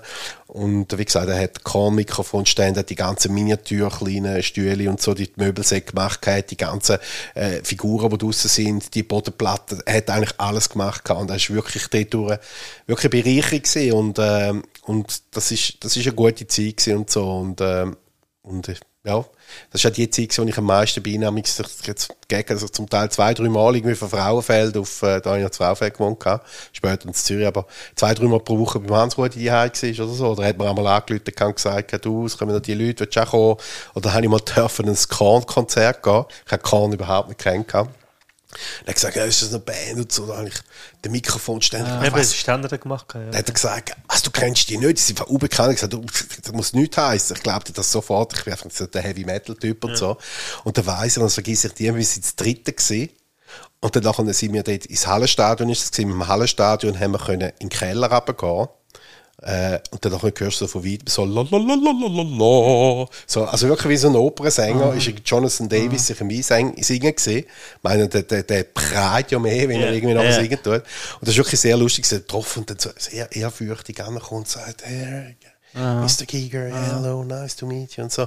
Und dann haben wir wirklich, und das vergesse ich wirklich, das ist ein Moment, das kannst du nie mehr wegnehmen, da, das, da bin ich, sind wir das dritte vor mit der Kahn zusammen, sind wir zur Bühne gelaufen und wir haben vor der Kahn, etwa Minuten vor der Kahn, haben wir dürfen die Stege auflaufen und unten einfach irgendwie 40.000 Heavy Metal Fans und so und da oben und hat auf der Bühne, auf der rechten Seite, also wenn du kommst ins Publikum, einfach auf der linken Seite, vom Publikum auf der rechten Seite drei Stühle gehabt. Und wir sind den ganzen Abend auf diesen drei Stühlen runtergegangen. Ich weiss gar nicht, was wir gemacht haben, wir aufs WC hätten müssen. Auf diesen Stühlen gehockt und so und hat dem Konzert auf der Bühne zugeschaut und, äh, und Jonathan Davis hat immer wieder so übergeschielt, so ein kleiner Bub und so, mache ich es richtig oder nicht und so. So. Und das Geilste war, nachher sind wir fertig gewesen, kommen die ganze Band verschwitzt ab und im Backstage-Bereich und Jonathan Davis, and, and did you like it? Und halt wieder Giga gesehen, hat gesagt, I was so noisy und so, next time, next time, I want to sit at the very bottom of the Hallenstadion because I didn't understand the thing and it was so loud und so. Und das ist seine ehrlich gesagt Ehrlichkeit, die er hatte. Also, er hat es einfach irgendwie nicht gehabt. Oder der Richard Taylor, der ja irgendwie mehrere Oscars hat für seine Special Effects für Lord of the Rings und für, für King Kong und, und all die ganzen Filme. Äh, der ist auch mal auf Besuch gekommen. Das habe ich dort mal eingefädelt mit Leuten, die ja jenes Zeug sollen machen. Ein chinesischer Milliardär ist gekommen, der eine Fabrik hat, wo all die, die Toys und die Statuen machen tut. Der Richard Taylor, der auch ein bisschen in das Business, in dem Business hat anfangen, Fuß jetzt, weil der genau gewusst hat, weil man die, irgendwann die Lord of the Rings Filme nicht mehr sind und so. Und ich habe irgendwie 150 Leute, die ich angestellt habe. Was, was mache ich denn, oder? Ich muss die alle entladen so. Der hat versucht, in Model Toy Business irgendwie mit Lord of the Rings. Am Anfang ist das noch gut gelaufen. Irgendwie hat er anderes Zeugs müssen machen und so. Und der hat dann auch etwas, das ist das Coole gesehen, hat irgendwie so eine, wirklich so ein ähnliches 3D-Bild, wie ihr jetzt hier unten seht, vom Giga, von einem Bild vom Giga gemacht gehabt und hat das super cool bemalen lassen, vom Gino Acevedo, einem der besten Special Effects Bemaler aus Hollywood. Und ich wieder bekommen, ich habe es so geil gefunden. Es war noch lange, bevor es überhaupt irgendwelche 3D-Printer oder etwas gab. Das war wahrscheinlich etwas ganz am Anfang. Gewesen. Und er ist mit dem gekommen und hat es dem Giga gezeigt. Der Giga hat es kaum, kaum beachtet. Wahrscheinlich hat er es dem Giga als, dem Giga als Geschenk, als Geschenk wollen mitbringen Und der Giga hat es so links liegen lassen, dass er es nachher wieder eingepackt hat, wieder eingenommen so. Also, auch in den Oscar-Preisträger kommt. Der Giga ist immer sehr ehrlich gewesen. Und das habe ich immer extrem geschätzt. Dafür ist das, was er sagt, oder wenn Lob ist oder so, dann weiß man, okay, das ist nicht einfach nur daher gesagt oder wegen einer Floskel oder so, sondern wirklich ehrlich. Und das ist. Ja, gut, das ist seine Meinung. Gewesen. Vielleicht hat er etwas super cool gefunden, wo alle anderen Scheiße gefunden haben. Also, ja. ich meine, das ist auch so gesehen. Also, kann auch sein, aber, aber stimmt schon, wenn, er, wenn, er, wenn irgendjemand etwas gemacht hat und er hat oder eine Arbeit für ihn hat wollen umsetzen, oder? Etwas modellieren und der Giga hat es gut gefunden. Da ist das wirklich können von zu nennen, weil er ist wirklich sehr ein... Äh, Ritterschlag. Ja, ein Ritterschlag ah. aber ich habe es gut gefunden. Das hat ja speziell gesagt. Er hat mir immer gesagt, weißt, ich muss nicht alles irgendwie, ich, ich, könnte viel mehr Geld machen. Ich hätte ja mal zu dieser Zeit können irgendwie, äh, irgendwie zehnmal äh, irgendwie neue Bilder malen von Alien, hätte ich super teuer mal können irgendwelche Hollywood-Leute verkaufen, oder? Ja. Und äh, er hat es einfach, er hat es nicht wollen und hat gesagt, ich habe das gemacht und gemacht ist gemacht und ich muss mich jetzt nicht unendlich viel mal kopieren, oder? Und das, hat, er, hat er das wie ein bisschen genug vom, weil er ja eben nicht nur Alien, er ist einfach durch das berühmt worden, aber hat er das wie, wie, wie wenn eine Band so einen großen Hit hat und dann irgendwann müde ist, den immer zu spielen, hat er vom Alien das wie auch Nein, ich glaube, es ist nicht ganz um das gegangen. Ich meine, er hat sich auch mega gefreut, wo dort mal, wo der Ridley Scott ihn gefragt hat wegen Prometheus. Also er hat ja Alien geschafft gehabt. Dann hat er, zum kurz schnell Chronologie machen, hat Alien geschafft gehabt. Dann hat er Poltergeist 2 angestellt. Also ich rede jetzt nur von den Filmen, die sie umgesetzt haben. Das hat noch ein Projekt gegeben. Poltergeist 2, da hat er mal eine lustige Geschichte erzählt. Er hat gesagt, er sei ein Set von Poltergeist 2 und das sei der feste Überzeugung gewesen, dass das Aliens sei. Also der zweite Teil von Alien. Und hat erst dann herausgefunden, dass sie eigentlich gar nicht angefragt haben wegen Aliens. Und der Cameron hat sich, ja James Cameron, der Regisseur, hat sich später mal, Jahrzehnte später mal entschuldigt Giga und hat geschrieben, es tut ihm leid, aber der ich von Anfang an nicht vor, weil er halt so ein Perfektionist ist und so. Und halt wirklich so sein eigenes Ding hat machen, da hat er nicht irgendwie einen Oscar-Preisträger haben und reinreden tut. Und, äh, der Giga hat das natürlich immer schon angefunden, aber das war wirklich lustig, als er dann gemerkt hat, ah, das ist ja gar nicht der neue Alien-Film, sonst das ist Poltergeist, das ist etwas anderes, oder? Und ähm, das war interessant. Gewesen. Und dann, nachher, wie gesagt, ist er, hat er Species gemacht. Gehabt. Später dann, jetzt bin ich gerade überlegen, ob ich noch etwas vergessen habe, nein, Species gemacht. Gehabt. Ich rede wirklich nur von den grossen Filmen. Mhm. Ich glaube, Kondom des Grauens und später schon Prometheus, Prometheus angefragt worden von Ridley Scott. Und nach dem ganzen Twist und so, wo auch äh, sein Agent Leslie Barney mit der 20th Century Fox gegangen ist, eigentlich ein rotes Tuch für 20th Century Fox.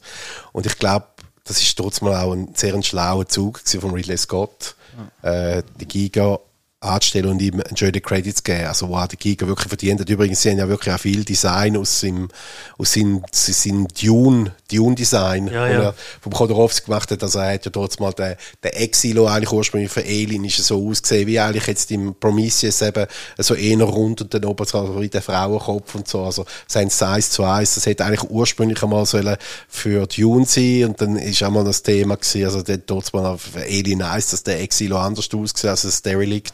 Und ähm, schlussendlich, das habe ich sehr schön gefunden. Er hat versucht, möglichst viel Giga reinzubringen äh, in, seinen, in seinen Film hinein und hat wahrscheinlich, ist jetzt Behauptung, aber ich denke, dass der Ridley Scott den Giga aus dem eigenen Sack gezahlt hat. Ich glaube, 20th Century Fox hat nicht erlaubt, den Giga auf Payroll draufzunehmen. Okay. Und der Ridley hat wahrscheinlich gesagt, nein, der, der hat mir dort zum Erfolg verholfen. Das ist einer der grössten Franchise, die ich irgendwie je können machen dank dem Giga.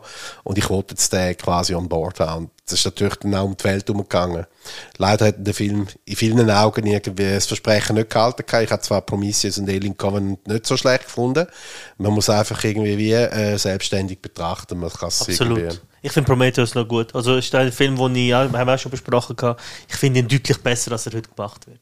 Ich finde ja, es ist ein bisschen wie immer das Problem, wenn sie das Universum erweitern und viel erklären oder wenn, dass es schwierig wird und der Mysterien so ein bisschen, ein bisschen noch Geheimnis äh, aufrecht behalten. Das ist etwa die noch ein bisschen besser als immer wollen erklären oder ein bisschen. Ja. Das habe ich dort ein bisschen gefunden. Ja. Was ich ex extrem interessant finde, ist, dass äh, Leute, die normalerweise, ich sage jetzt mal, in gewissem Alter sind, mit den alten Filmen aufwachsen, mit den neuen nichts können anfangen oder sie kritisch sind. Du bist sehr offen. Also du bist mit den neuen äh, Ghostbusters, finde ich okay. Du sagst ja, die neuen Aliens sind jetzt nicht deine Favoriten, aber du bist eine recht offene und äh, coole Art, damit umzugehen. Du bist überhaupt nicht so, dass du engstirnig sagst, hey, finde ich, ist alles besser gewesen. Nein, ich habe mich auch immer aufgeregt, wenn irgendwie die Leute irgendwie so in ihren Fanzonen und so irgendwie ja.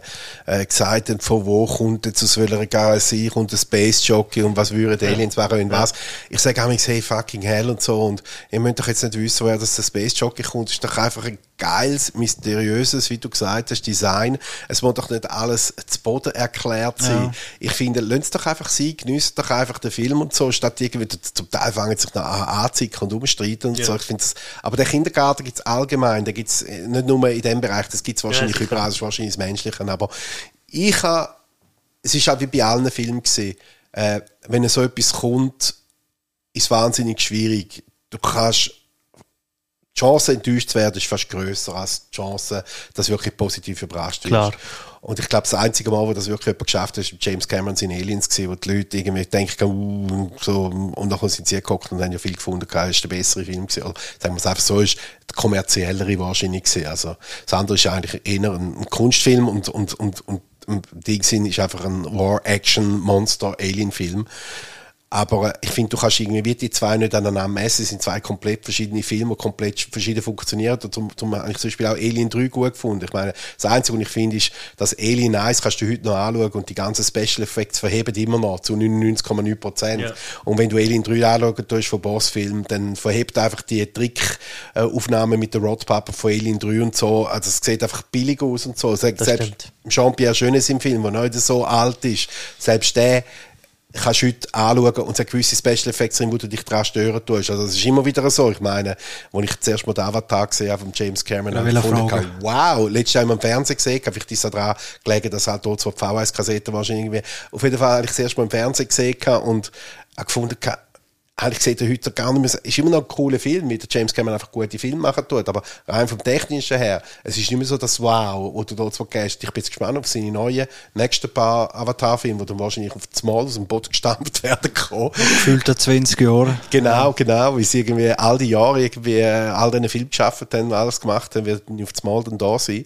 Aber, äh, ich glaube schon, dass äh, sehr wenig Filme gut altert und ich finde, Alien 1 ist der, der am besten gealtert ist auch beim Cameron kannst du immer noch, auch wenn es ganz, ganz wenig Sachen sind, kannst du ein paar cheesy Special Effects finden dem Dropship, wo du siehst, das einfach, aber der, ich meine, der Film ist eigentlich low budget gemacht worden. Also, ich habe gerade letzte äh, eine, eine Dokumentation wieder gesehen, also, sie hat wirklich Geld gespart, was sie können, und für das ist immer noch das Meisterwerk nach wie vor. Aber eben, es gibt so gewisse Filme mit den späteren Filmen sind die immer billiger und billiger und billiger geworden die für bei Alien vs. Predator zum Beispiel, äh, finde ich, dass die technisch eigentlich extrem gut gemacht sind. Ich finde, sie hat eine richtige Kombination gehabt zwischen CGI und Practical Effects. Ähm, allerdings ist einfach keine Seele mehr bei diesen Filmen. Mhm.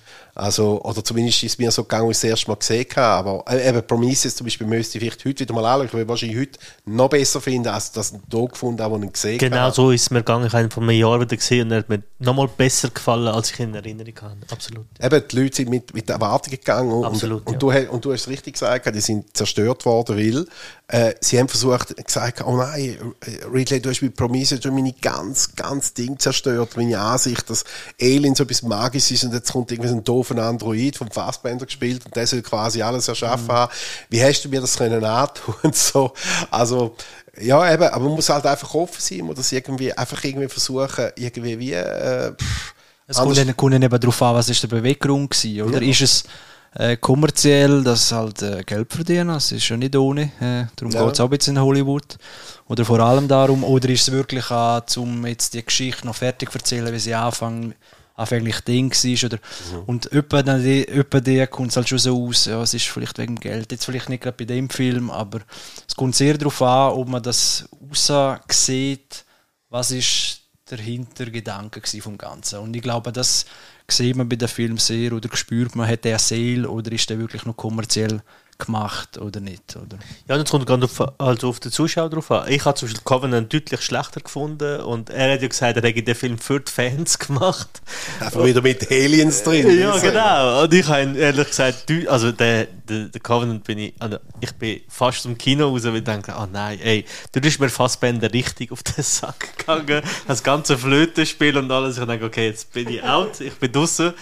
Aber Prometheus habe ich super gefunden. Zum Beispiel, es gibt ja vom, vom End gibt's ja ein Kur gibt's einen Kurzfilm, es gibt so mhm. kleine Kurzfilme und die sind super, also die mag ich sehr. Die, ich habe auch irgendwo da oben noch eine DVD, wo mal irgendjemand mir brennt hat, wo irgendwie eine 15 oder 20 Minuten längere Version von Prometheus ist. Das ist, glaube ich, irgendeiner angegangen und hat irgendwie Workprint-Szenen irgendwie eingebaut. Das gibt es ja vom ersten Alien auch, der ist ja dann fast zweieinhalb Stunden gegangen. Ah, okay. Über all die Deleted Scenes und alles nach Drehbuch wieder eingesetzt hat. Also die eigentlich mal vom Giga auf VHS habe ich das einmal dürfen kopieren dort. Man hat das von irgendjemandem bekommen.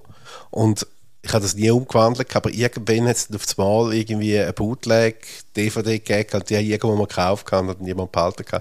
Aber nochmal zum darauf zurückkommen, wegen der Fanenttäuschung. Also ja. zum Beispiel auch ein sehr interessantes Ding ist, um jetzt mal ein bisschen wegzukommen von Alien oder von Giga, sondern zu Star Wars. Also zum Beispiel oh, sind so Zum viel, anderen kleinen Thema. So viele Leute, so viele Leute haben gemotzt über ähm, Ryan, äh, Ryan Johnson, seinem, äh, sein Star Wars Film und Jetzt musst du aufpassen, was du sagst. Und ich muss ganz ehrlich sagen, ich muss ganz ehrlich sagen, wenn wir es jetzt anschauen, von der Originalität her, finde ich das eine wahrscheinlich von den besseren, von den neuen. Es sagen ja viele Leute, Rogue One sagt die beste.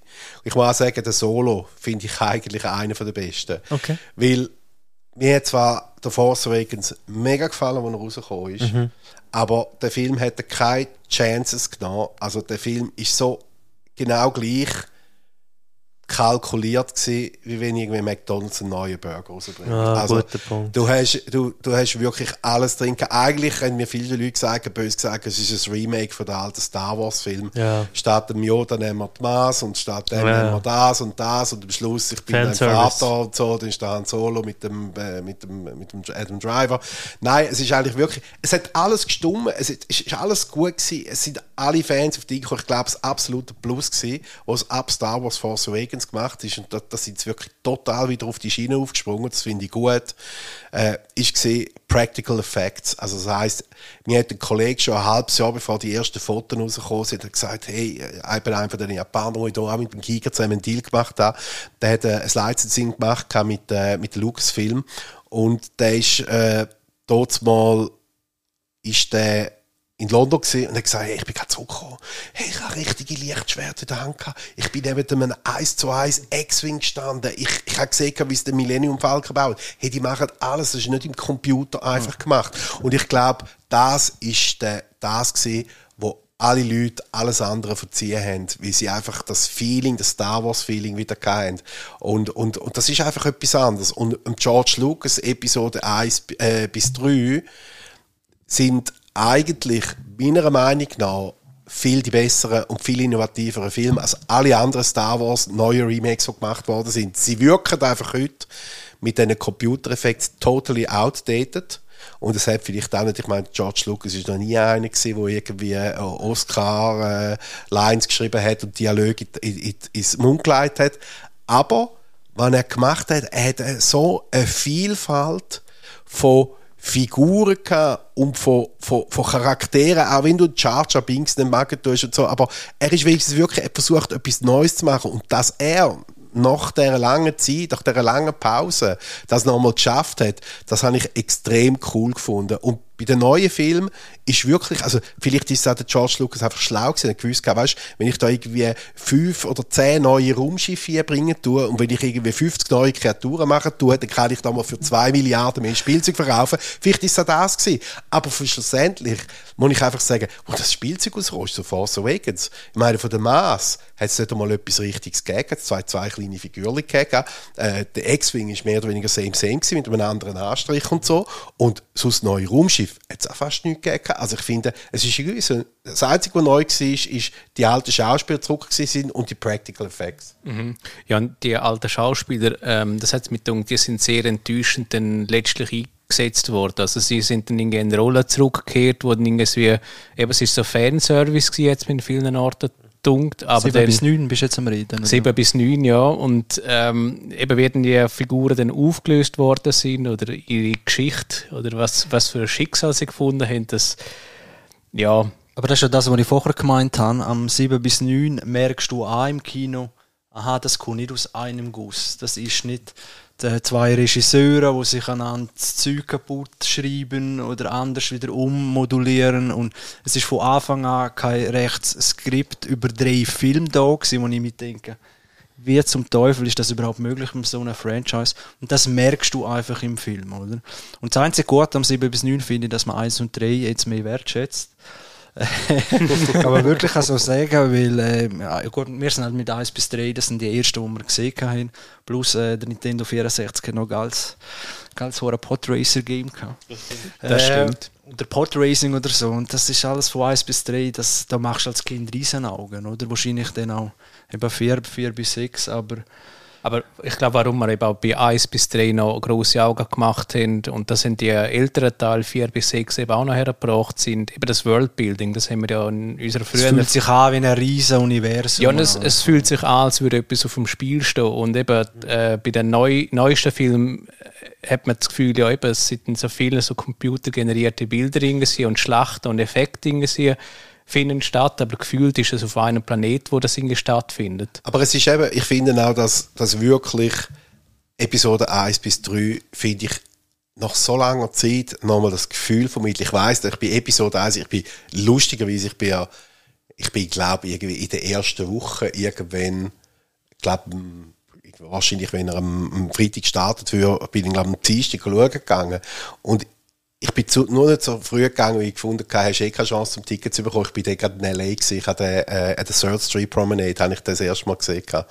Und äh, das Kino war irgendwie halb voll gewesen und so. Ich glaube, irgendwie am Nachmittag um vier Uhr oder so. Irgendwie, ich weiss nicht, unter der Woche oder so. Und ich finde einfach, das, das Star Wars Feeling hat er wirklich angebracht. Und jetzt bei der neuen, ich meine, ich habe es mega gefunden, ich habe den Harrison Ford super gefunden. Der Luke Skywalker beim ersten Film war ein bisschen wie ein Joke und so irgendwie. Also das ist einfach, der ist irgendwie gerade gefühlt in drei Sekunden drin gewesen. Aber, und ich glaube auch nicht ganz ehrlich gesagt, dass die drei Filme nochmal aufs Mal geschrieben haben. Ich glaube, die machen es so, wie sie heute machen.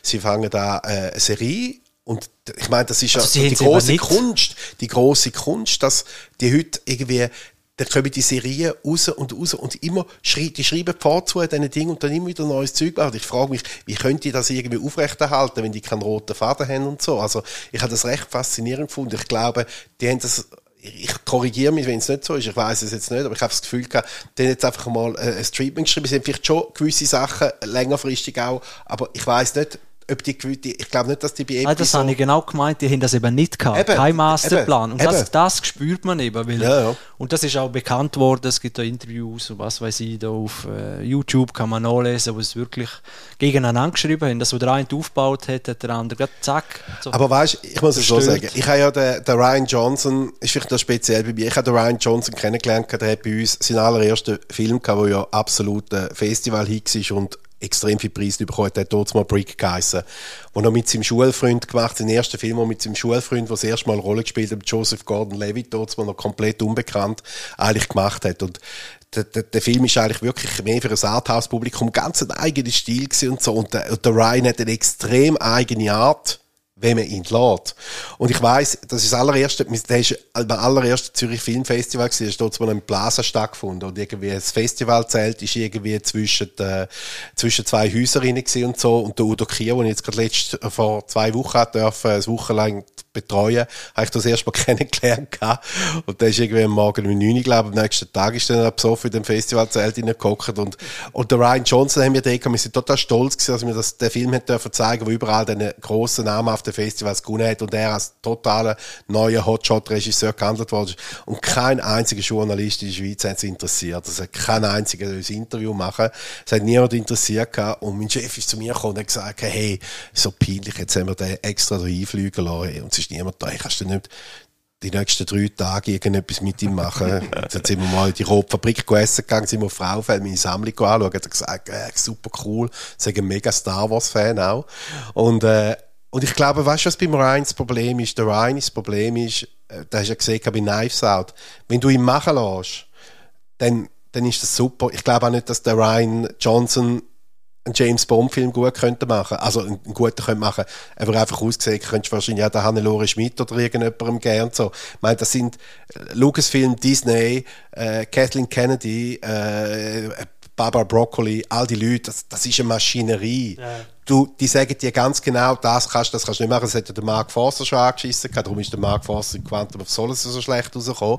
Äh, obwohl, auch wenn du den heute anschauen tust, äh, dann denkst du anders drüber. Aber dort hat er also einen der schlechtesten, obwohl einer der erfolgreichsten, einer der schlechtesten Bombfilmkunden gehabt. Und ich finde, das ist auch ungerecht gewesen. Weil wenn du die Action nur schon in den ersten 10 Minuten gehst, anschaust, dass mehr Action als im ganzen letzten Film hinein war. Vielleicht fast ein bisschen zu viel Action, oder? Jetzt schnell geschnitten für meinen. Ja, ja, ich weiß, ich weiß. Also für die älteren Leute, die ja viel ein grosses Bombpublikum ausmachen, ist einfach zu verwirrlich mhm. und so und zu schnell. Aber er konnte äh, beweisen, dass er auch Action kann machen kann. Mhm. Das ist wahrscheinlich einfach seine beste Calling Card Aber auch dort hat er gesagt, ich kenne den Marc persönlich und er hat gesagt, das ist einfach so eine Maschinerie aus. Und dann ist da der Twist mit dem, äh, mit dem Drehbuchautor und so, äh, Paul Haggis, genau, mit dem äh, Oscar-Preisträger Paul Haggis und so. Und das sind zwei Alpha-Tierli, die schon eine eigene Vision haben angeht und es ist eigentlich ziemlich ein Chaos gewesen.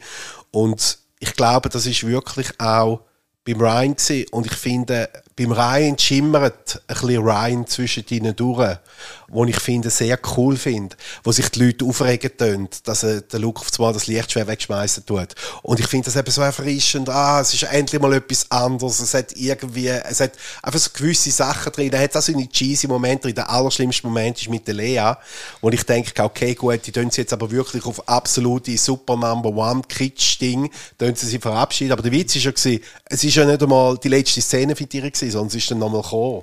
Also ich finde, es hat es überhaupt nicht gebraucht gehabt. Aber das hätte man noch können gelten lassen, wenn es einfach so der letzte Moment gewesen wäre.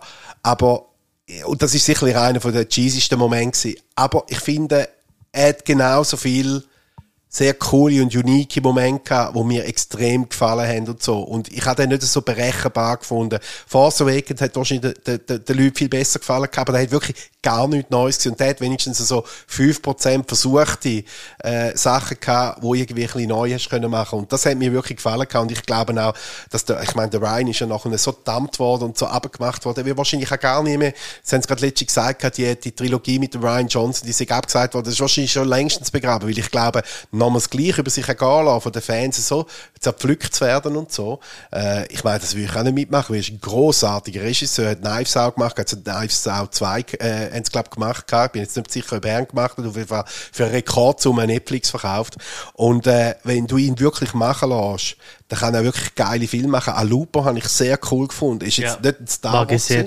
Aber er hat eine eigene Handschrift gegeben, er hat sich zumindest, hat sich angefühlt, ein bisschen wie 12 Monkeys, ein bisschen wie Blade Runner, ja. Aber, ja. aber er hat etwas Neues gehabt, oder?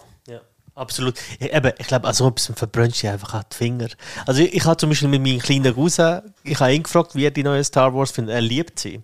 Das ist ganz, ist ganz was anderes, wenn du die, die erste Star Wars, wenn du zwölf bist, dass die neue sind, als für uns, wo die alte kennen. Es ist einfach auch ganz was anderes. Erwartungshaltung, das haben wir schon so oft in unserem Podcast diskutiert, dass äh, Erwartungshaltung auch etwas einfach auch macht. Und wenn du, jeder will irgendetwas und du kannst unmöglich das alles für alle erfüllen, oder? Und der Solo, der Solo, wo ja eigentlich der einzige Star Wars Flop da bei uns in der Schweiz war, aber das hätte ich dir können voraussagen, äh, sagen, das mag mich erinnern, es war ein Sommer. Ich weiss nicht, ob jetzt auch noch Fußball war, aber ich glaube, da ist ein Blockbuster im Wochenschnitt gekommen und die Filme sind zum Teil Aber der ist schlecht vermarktet worden einfach. also schlecht vermarktet worden, ist einfach für den Kinobetreiber sofort, weil es ist gerade der next best Thing gekommen. Und ich finde, äh, ich muss den unbedingt wieder mal anschauen. Ich finde den extrem, ich finde den extrem cool gemacht. Ich finde den wirklich sehr erfrischend. Und eben, der Rogue One ist auch noch ein bisschen so gewesen. Äh, und bei den anderen sind es einfach, also ich finde keinen von diesen Filmen schlecht, aber ich finde einfach wirklich von diesen normalen Filmen, also nicht irgendwie äh, Spin-offs, äh, ist einfach wirklich, finde ich, der vom, vom Ryan Johnson hat einfach jetzt irgendwie, der Last Jedi hat einfach irgendwie noch ein paar Sachen drin gehabt, die mir sehr gut gefallen haben. Auch mit denen, in dieser Wüste und mit dem Eisfuchs und dann mit dem Rot und so. Er hat wirklich versucht, irgendwie einfach etwas reinzubringen und so. Und ich habe das Snoke super geil gefunden. Ich finde, es ist total schade, dass der eigentlich völlig unterbewertet ist. Ich finde das so ein geiler Charakter. Zehnmal besser als der Imperator. Ein Aber was wird am Schluss daraus? Gell? ich weiß, aber das hat einen Anker. Ich finde, ich hätte ihn lieber länger gesehen als noch. Wie er Wir alle, wir alle, nicht wie nur du. wie er schlussendlich stirbt, habe ich so bold gefunden. Das habe ich wirklich cool gefunden irgendwie, dass er jetzt einfach abgewuchst wird. Aber dann sind ja Theorien losgegangen. Er hat sich, bevor er gekillt ist, noch irgendwo teleportiert und Zeug und Eben, aber der Bullshit immer irgendwie mit den, mit den ganzen, eben, das ist wie bei Alien auch so, dann nachher dann tun sich die Fans irgendwie Zeugs. Schaut doch einfach den Film an und schaut dann an, wie Ja, das ist halt, weil man so unzufrieden ist mit dem, was man präsentiert hat. Ich kann es schon verstehen Ja, in ja. gewissen Dingen, aber Ich finde einfach, ich finde, ich, ich, ich habe, und für jeden weiteren Star Wars Film, der rauskommt, ich werde mich immer freuen, wenn ein Star Wars Film kommt. Wahrscheinlich wird Star Wars, ich werde wahrscheinlich nicht mehr leben und es wird immer noch irgendwelche Star Wars Filme geben. jetzt so momentan, kann ich unterschreiben. dass es jetzt, sicher so sein wird. jetzt momentan ist es einfach so, dass mit all diesen Filmen, die ja angekündigt werden, geht man übrigens gleich bei Marvel, ich meine, es ist einfach total Übersättigung. Das merkst du jetzt auch, auch Eternals, das ist ja eigentlich nicht wirklich gut gelaufen bei uns und so. Ich habe bis heute noch nicht gesagt, ich weiß auch nicht, ob ich noch ins Kino schauen gehe. Nein. Aber, äh, aber wie gesagt, ich sage einfach, es gibt zu viel. Äh, Es sollte einfach mal so zwei, drei oder vier Jahre, wie bei den James Bond-Filmen, zwischen ihnen geben. Aber ich meine, es kommt schon der nächste raus. Oder irgendwie mit dieser Serie. Ich ich habe die Marvel- und Avengers-Filme nicht alle, aber größtenteils gut bis okay, okay bis gut gefunden. Zum Teil sehr gut. Aber es ist immer same, same irgendwie. Und dann kommt schon wieder der nächste. Und ich habe gar kein Interesse, jetzt die TV-Serie vom Loki noch zu sehen, wo ich den Loki super finde in diesen Marvel-Filmen. Es ist irgendwie Ich- nicht so schlecht. ich habe kein, ich habe kein Interesse, äh, den Dings gesehen, den, den, den Falcon und den Winter Soldier. Es hat mich nicht interessiert. Sind die weniger gut. Es hat mich auch nicht interessiert. Das Einzige, das Einzige, was mich interessiert hat, ist der Mandalorian wegen Star Wars. Und weil ich finde, dass, dass die wirklich das Bestmögliche daraus gemacht hat. Aber ich muss auch sagen, Mandalorian, äh, egal wie groß dass die Schwärme sind, ich finde, Mandalorian kann mit keinem einzigen von den Star Wars Kinofilmen mithalten. Ich finde, Mandalorian merkst du ganz klar, ist eine TV-Serie. Du merkst das im Production Value, du merkst das in, de- in den Dingen. Es passiert eigentlich, es passiert Zeug, es passiert nicht sehr viel. Es ist, es ist sehr einfach geschrieben, oder? Aber ich glaube, in der Special Effects richtige Schritt gemacht dort mit den nicht mehr Greenscreen, sondern ganze Leinwand, wo da im, wie heißt der Tom Cruise Film? Oblivion. Ah, nein, nein, Oblivion, genau. Haben Ah, sie auch okay. das zuerste Mal, Mit dass es wirklich grosse Screens sind und Das eigentlich wirkt ganz anders. Ja, absolut. Genau, dass es wirklich gute Qualität ist, wo man wirklich Mandalorian nicht anmerkt, dass das eigentlich in, ja, wie, wie Bildschirm sind. Und ich glaube, dort haben sie recht äh, Gas gegeben, dass es, weil sonst könnte man so eine Serie wahrscheinlich finanziell gar nicht so. Ja, ich, Äh. ich, ich finde es ja super. Ich kenne auch Kolleginnen, die irgendwie in, dieser Serie jetzt beide geschafft haben, jetzt glaube ich der dritte dran ist. Und ich finde es ich find's wirklich mega cool. Sie machen halt, hat auch sehr viel Practical Effects gemacht. Sie haben, die Hauptstärke ist, alte Charaktere wieder ins Ding zu bringen. Und wenn es nur irgendwie, äh, irgendwie ein Roboterkopf ist oder irgendetwas, was du schon mal gesehen hast in einem alten Film, das ist die grosse Kunst gewesen, das Star Wars Feeling anzubringen. Aber schlussendlich ist und bleibt es für mich, ich meine, da kann der Baby Yoda noch so herzig sein. Es ist für mich, wenn du all die Sachen wegnimmst, ist es eigentlich sehr einfache, relativ banale Geschichte. Es ist lustig, ich habe ja, ich habe ja die DVD ja gesagt, ich, ich habe ja äh, ne- weder Disney Plus noch Netflix und ich habe irgendwie aus Amerika habe ich mir von jemandem äh, für irgendwie 60 Dollar die ganze Staffel 1 und Staffel 2 geschaut, habe die mehr oder weniger zwei zwei Nächte habe ich die durchgeschaut. Und es ist interessant, der, der hat mir dann gratis noch dazu geschickt von der Season 1 und von der Season 2 einen professionellen Cut zu einem Spielfilm. Also der hat die ganze Season genommen und hat den eigentlich zusammengeschnitten, dass du wie einen Spielfilm einzeln kannst anschauen kannst. Und ist dann auch angegangen und hat in dieser Spielfilmversion eine Deepfake-Version vom äh, Luke Skywalker aus der Season 2 genommen wo er viel besser ist. Der Typ ist ja mittlerweile äh, bei, ich weiß nicht, ob es die, äh, bis ILM noch heißt oder, oder egal. Auf jeden Fall die Special Effects Firma, die Star Wars gemacht hat, die ihn nachgestellt hat. Der hat eigentlich durch den Deepfake hat er ja den Job bekommen nachher, okay. weil die Version so viel besser aha, war eigentlich aha. als die, die sie ja, gemacht ja, hat. Genau. Und er hat das so ein bisschen im Hobbyräumchen gemacht gehabt. und äh, das ist eine lustige Geschichte und so. Und er hat zum Beispiel auch einen Cut gemacht von der Last Jedi, wo er gesagt hat, all das, was die Fans gestört haben, rausgeschnitten haben und irgendwie auch gewisse Sachen da mit irgendwie zusätzlichen Special Effects irgendwo versehen. Also, ich habe es bis heute noch nicht so genau angeschaut und verglichen, aber ich finde das Zeug immer recht cool und so. Ich, ich habe das noch gerne. Also, ich habe irgendwo noch einen, einen 5-Stunden-Cut von Apocalypse Now, wo ich lachen musste. Ich habe den auf VHS bekommen. Zeitgleich jemand, wo im Gun Premiere von, von der Redux-Version, wo, glaube ich, statt 2 Stunden 20 Minuten zwei Stunden 50 Minuten gegangen ist. Und ich habe gelacht und gesagt, ich habe jetzt gerade eine 5 Stunden Version auf VHS bekommen. Wobei, die kannst du nicht anschauen. Also, es ist wirklich, äh, schlaft das Gesicht ein. Aber es ist gleich cool gewesen. Und ich, ich habe, ich habe, glaube nie ganz angeschaut. Ich habe, und ich habe mal jemanden gehabt, der ist ein riesen Fan und hat gesagt, er darf auslehnen. Er hat gesagt, ja, ich mache es normalerweise nicht. Es Sache hat gesagt, eine Bedingung, du musst alles aufschreiben, was anders ist. Und der hat etwa einen fünfseitigen Report gemacht, welche Szenen zusätzlich sind, die in keiner Version sind. Und das Lustige ist, ich habe den Film, ich habe den Apokalypse Now schändlicherweise bis zu der ersten äh, Corona-Lockdown noch nie ganz gesehen. Ja. Und da bin ich wirklich angegangen. Es ist so eine neue Box rausgekommen mit dem neuen Cut, wo der Ding nochmal gemacht hat, quasi der Final, 4, 5 der Final so. Cut. Also ah. es hat nochmal offiziell gegeben, ah. es Redux gegeben, es hat Final Cut gegeben. Und das ist zusammengekommen mit dem Doc-Film noch in The Heart of Darkness. Und ich habe dort äh, den Final Cut angeschaut und ich habe, glaube die Redux-Version angeschaut. Ich habe den, den Darkness Doc-Film angeschaut, der Spielfilm ist. Und ich habe etwa sieben Stunden äh, Apocalypse Now, Extras, alles, wirklich, ohne Spulen, nichts, alles durchgelegt. Ich habe, glaube einen gefühlten Tag nur Apocalypse geschaut. Da hat das alles nachgeschaut, hat es verschlungen gehabt. Und nachher habe ich das Gefühl gehabt, okay, jetzt muss ich mal den, den Workprint anschauen, wo ich dann mittlerweile auf DVD auch noch einen gefunden habe, der einen gehabt hat. Ich glaube, man findet zum Teil auch im Internet, also du musst ein Stückchen wie so verstückelt.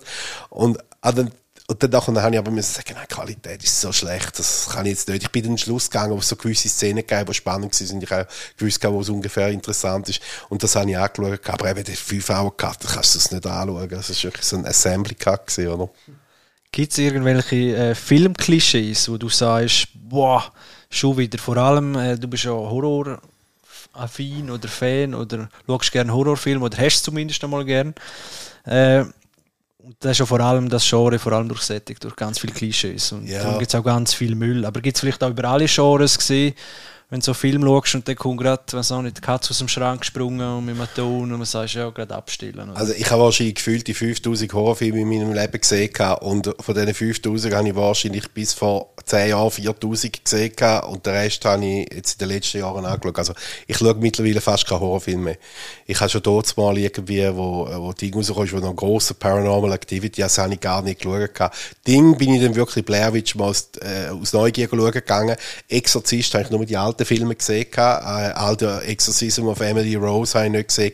Annabelle habe ich alle Teile nicht gesehen, wobei ich weiss, der sollte eigentlich noch gut sein, respektive Conjuring, die sollten eigentlich noch gut sein. Habe ich auch irgendwo als Blu-ray. Aber ich bin, einfach, zwei sind. Ich bin einfach noch nicht, ich bin einfach noch nicht dazugekommen, um zu schauen, weil ich schaue mittlerweile lieber einen guten Arthouse-Film, ganz ehrlich gesagt, als einen Horrorfilm. Und vor allem das Problem ist, ich, ich kann einen Horrorfilm anschauen, ich kann da jedes Mal eine Sekunde vorher sagen, was passiert. Also, es gibt fast keinen Horrorfilm. Und die zwei besten Horrorfilme, die ich gesehen habe in den letzten zehn Jahren, ist für mich äh, Hereditary ah, und Midsommar. Das sind meine zwei absoluten Lieblingsfilme. Ich habe Hereditary habe ich Da haben wir, also ich sage das nicht, wie wir es im Verleih haben, aber ich habe den, ich habe den viermal im Kino gesehen gehabt.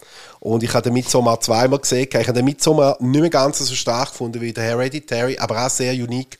Ich habe den Regisseur dürfen kennenlernen und betreuen. Ich weiß nicht, ob wir mal seine Kurzfilme gesehen haben. Nein. Äh, What About the Johnson? Wir können mal auf IMDb, können mal seine Kurzfilm googeln und können es auf YouTube anschauen. What About the Johnsons? Also äh, so ein crazy as fuck Film, irgendwie ein Kurzfilm von 30 Minuten, wo es irgendwie darum geht, dass äh, äh, so eine gutbürgerliche Familie von, von Schwarzen, äh, der Sohn ist irgendwie äh, 25 und so, der Vater ist irgendwie geht gegen die 70 zu, die Mutter ist um die 70 herum, hat er Geschwister und so, wo so in einer biederen Ort wohnen tut, wo sich mit der Zeit vom Film herausstellen tut, dass der Sohn seinen Vater sexuell missbrauchen tut. Also nicht der Vater, der Sohn, sondern der Sohn, der Vater. Und der Film fährt einem so ein, er zeigt so wenig, aber er fährt so ein und er ist so so High-End gemacht. Also, es könnte genauso gut ein Kinofilm sein. Schaut euch das wirklich an. Also, Okay. der hat so crazy shit Ideas und wo ich dort getroffen habe, ich gesagt, äh, I thought you were a really crazy guy, I thought you're a really crazy guy und so. Und, äh, und er ist wirklich ein total speziell. Ich mag mich erinnern, wir sind im NIF mit ihm. Er ist dort im NIF als, äh, als Gast gewesen. Und, äh, NIF, ich weiß nicht, ob wir schon im NIF gewesen sind. Neuchâtel International Fantasy Film Festival. Das ist so ein bisschen das, das ist so ein bisschen wie, äh, früher ist Avoriac gewesen, äh, mittlerweile ist Sitges und so, so ein bisschen für den fantastischen Film. Und da bin ich jahrelang wirklich jedes Jahr immer gegangen. Also meistens, weil ich Festivaldirektorin dann ins äh, Emery kennt habe, die, die hat jetzt das Jahr das erste Mal im GIF angefangen, also das Genfer Filmfestival, wo aber mehr so ein normales Festival ist. Und äh, ich bin dort jahrelang immer gegangen, wenn sie ihres äh, Friends and Family und Guests Essen gehabt haben, weil ich, weil ich, weil die meisten Filme habe ich schon gegangen gesehen, die mich interessiert haben und ich keine, keine drei Tage mehr haben Ferien ausgeben, um irgendwelche Horrorfilme anzuschauen. Ähm, auf jeden Fall bin ich dort immer gegangen und dort super schöne Kontakte gehabt und dort sind wir gegangen und das ist jetzt das Publikum, wenn ihr euch vorst- vorstellen, die johlen und grölen, das ist das geilste Publikum und du machst so richtig mit und so und wenn sie kommen, die irgendwie, fangen schon an zu klatschen, wenn nur schon irgendwie ein Logo kommt und so, bei jedem Namen klatschen so und bei jeder Szene, wo irgendwie ist, also da geht wirklich, also das ist fast besser als 4DX und so. Geil. Und das hat angefangen gehabt, oben, also das erste Mal ist etwa 20 Minuten Verspätung gewesen, weil es wirklich der letzte fucking Platz in dem Kino ist ausverkauft gewesen. Weil es gibt ja immer irgendwie, jedem Kino, wo ausverkauft ist, am ZFF, am Zürich Film Festival, siehst du, sind auf 52 Plätze leer, weil irgendwelche die Leute nicht gekommen sind oder die Billette nicht abgeholt haben. Die haben wirklich jeden Platz gefüllt in dem, in dem 350-plätzigen Kino. Und dann ist der Regisseur vorne und die hat den gefeiert und den klatschen gemacht und dann ist der Film losgegangen und es ist etwa 10 Minuten so gegangen und irgendwann dort, wo es dann, ich habe den Film gesehen, Kali, oder? Wo sich am Anfang irgendwie äh, die Älteren finden tun, wo sich so vergasen lassen, das ist wirklich sehr disturbing und so. Und, äh, wo das, ist- also gut, das ist jetzt bei, also wir reden jetzt äh, vom, äh, warte mal, schnell, Vorsicht, wir reden jetzt vom Heredi, äh, wir reden Midsommar jetzt vom Midsommar, ist- das ist Midsommar gewesen, genau. Jetzt ich gerade überlegen, haben wir ihn für Hereditary oder für Midsommar gehabt? Nein, ich glaube, es ist, nein, es ist äh, Hereditary dort mal gewesen, wo man das kennt. Auf jeden Fall, die ersten zehn Minuten ist so gewesen, und dann sind wir ruhiger und ruhiger und ruhiger geworden. Und Ja. am Schluss, wo der Film fertig war, gitti. Sind die Leute, das ist wie du irgendeinen Ballon in die Luft ausgelassen hast. Ich glaube, die sind fix und fertig gewesen. ja. Die sind wirklich, äh, du bist ziemlich, du bist irgendwie total fertig und so. Du hast ja gemerkt bei dem Q&A und so, also die sind, die Schweizer sind eh amigs ein bisschen, so ein bisschen behäbig und so und schüch, Mhm. aber du hast gemerkt, die Leute sind richtig irgendwie schock, die sind unter Schock gewesen. irgendwie, nachdem wir es jetzt gerade gesehen haben und so. Und ich habe schon gesagt, so, das wird wahrscheinlich passieren. Und es ist wirklich spannend gewesen. Und ich habe das wirklich ich habe den, den glaube seit dem ersten Exorzist einfach den besten Horrorfilm gefunden, weil, weil ich finde, dass der Regisseur hat, was andere Horrorfilme nicht hat, jeder Schauspieler, der da drin ist, vor allem bei Hereditary, hat meiner Meinung nach eine Oscar-Nomination verdient. Also, wenn bei der Tony Collette haben viele Leute gesagt, Ja, ja, aber das Problem ist, D24, die, das das ist relativ eine neue Firma, die das produziert hat, und die machen so wirklich rein auf ein High-End, äh, eher arthausig Zeug, die hat zum Beispiel auch den Green Knight gemacht, ich weiß nicht, ob ihr den gesehen habt, so, die machen eher so anspruchsvolles Zeug, die machen nicht so das, das 0815. Und die kennen sich einfach zu wenig aus bei diesen Oscar-Kampagnen, weil da musst du jenes Party schmeißen und Leute einladen und Leute briben und Geschenke machen und, und, und go, go, go networken und so. Und, und das hat der Weinstein super gut früher noch können und so. Und äh, wenn du das nicht kannst, dann hast du fast keine Chance. Aber Tony Collette da drin, Sensationell. wahnsinnig gefunden. Sensationell. Oder auch der Junge, der ja nachher äh, auch irgendwie quasi dort hat er dann seine Karriere gemacht hat, wo der, wo der Sohn von ihr gespielt hat. Ja. Und ich finde, der Film, der, der, der vermittelt dir so das unbehagliches Gefühl. Also, äh, also du kommst aus dem Film raus und das ist eigentlich, ich sage immer, wenn ein Film etwas kann machen du kannst nach einem Film total verrückt sein, also außer du bist verrückt, dass du 10 Stutz aus oder 15 Stutz ausgehst fürs Kinobillett. Aber wenn ein Film etwas mit dir macht, Ja, egal das Gefühl, genau. dann hat er, dann hat er etwas geschafft, was schwierig ist. Und das ist wirklich faszinierend gewesen. Und ich finde, der Typ, der ist einfach, der ist crazy as fuck. Und so, ich freue mich wirklich, wahrscheinlich jetzt so ein, zwei Filme machen, vielleicht beim unabhängigen Verleih, dann wird er irgendwann einmal einen James Bond oder einen Batman oder sonst irgendetwas machen. Das ist das Traurige mittlerweile. Dass so, so Leute dann schnell mal so, so Kisten machen, wo sie eh nicht mehr ihre eigenen Dinge können entfalten oder können Risiken eingehen. Aber das macht Disney und so extra, da die aufstrebenden Regisseure mit eigener, ja, eigener Vision, dass es die dann nehmen und für ihre, ja, für ihre Filme missbrauchen. Haben die mal den Ding gesehen, der, äh, der Impossible, dort so mit der Naomi Watts, ums Tsunami, Tsunami-Drama, Ja. mit dem Human McGregor. Den Film haben wir zum Beispiel auch am Zürich Filmfestival gehabt. Und äh, der Juan, ich weiß nicht mehr, wie er Gassi- äh, irgendein, ich, ich kann seinen Namen ehrlich gesagt auch nicht sagen. Aber der ist dort mit dem Film, das ist sein erster Film und ich meine, der Film ist technisch wahnsinnig gut gemacht. Ja, ich freue ja. mich, wie der das gemacht hat. Ja. Weil es, es ist ja viel mit CGI, die haben riesengroße Bäder gemacht, Container. Und der hat, ich glaube, sein nächster Film ist nachher, glaube oder der zweitnächste ist irgendwie der Jurassic World gesehen, wo er bekommen hat. Also der ist auch wie mit Ryan Johnson, also riesengroße Kisten bekommen.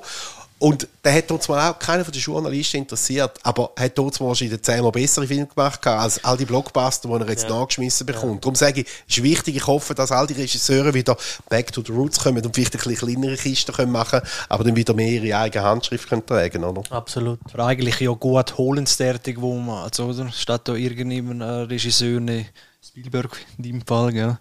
Und du denkst, äh, ja, sondern dass es auch versuchen mit denen, aber da wird so viel reingeredet, dann können sie wieder die Vision nicht erfüllen, oder? Also bei Hereditary, das haben wir auch schon besprochen gehabt.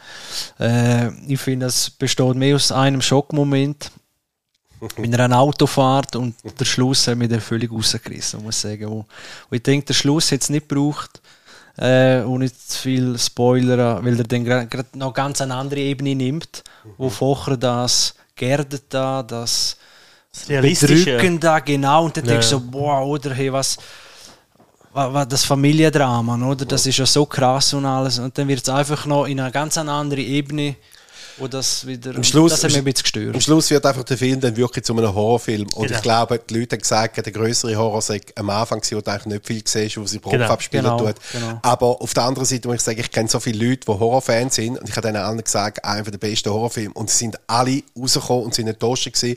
Die hätten wahrscheinlich den ganzen Film so wollen wie die letzten 15 Minuten. Und Ja. ich habe einfach gesagt, Erwartungshaltung. ich finde es okay, ich finde es okay. Ich, ich hätte wirklich nichts gehabt. Was ich gefunden habe, ist interessant ist, dass ich das Gefühl habe, dass Hereditary und der Midsommar, beide Filme, so vom gleichen Ton geändert sind. Ja.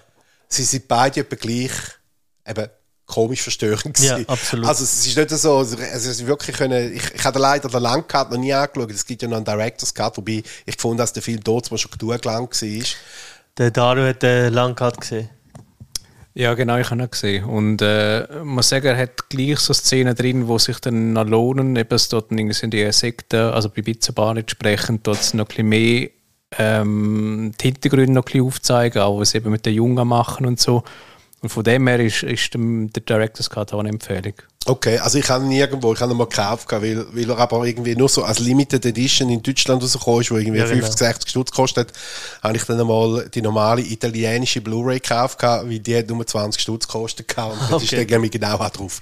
Aber ich habe dann einmal auch im, auf YouTube mal gewisse Szenen angeschaut und ich habe gedacht, ich schaue ihn mal, aber durch das, ich habe auch zweimal im Kino relativ kurz hintereinander gesehen, habe ich gefunden, das ist jetzt wie bei Hereditary, wo ich viermal geschaut habe, äh, habe ich gefunden, zweimal gelangt. Aber eben, auch dort, äh, ich meine, äh, die, die, die Hauptdarstellerin, ich meine, die Wow. spielt so gut. Ich meine, die Wow. Szene ganz am Anfang, wo sie irgendwie, wo du merkst, wie sie leiden tut und ihrem Boyfriend, ihrem stupid Boyfriend anläutet und mit seinen Kollegen dabei zockt und sie wird irgendwie nicht wirklich sagen, komm heim, ich brauche dich jetzt dazu, aber du hörst ihre Stimme an und du merkst es nur, er sieht es nicht. Und ich finde, das ist wirklich Oscar-mäßig. Und das haben all die Horrorfilme nicht. Ich meine, die sind alle so billig gespielt, meistens. Ja, absolut. Also ich finde, ich finde, das haben wir ja schon diskutiert, ich finde, dass es, ähm, der Film ist so, dass die letzten halbe Stunde, wo so Horror sind, sind, damit man die Filme als Horror kann vermarkten kann. Weil sonst sind es eigentlich ja Dramen.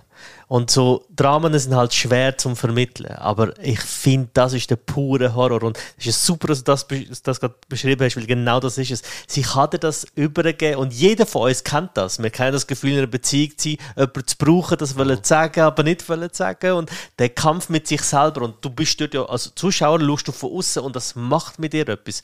Und im Kino ist mir genau gleich gegangen, dass die Leute ruhig sind. Das ist mir bei dem Film so gewesen und beim Joker. Wo Leute rein sind und die Freude haben und dann macht der Film etwas mit dir, wo du am Schluss einfach ruhig rauslaufst. Joke, Joker ist eigentlich ein totales Phänomen. Ich meine, ich habe mich, ich meine, der Hype ist riesig mit Joker. Huge, ja. Und ich meine, ich habe ihn wirklich super gefunden. Ich Aber ich kenne auch ganz viele Leute, die wirklich enttäuscht waren. Ah, ich habe ihn mega gefunden. Und was aber ganz faszinierend ist, da hat es zwei Phänomene gegeben. Ich meine, ich habe ja viel eben so Sachen, die ich mich verkaufen tue. Und zum Beispiel Avatar war das erste Phänomen. Gewesen.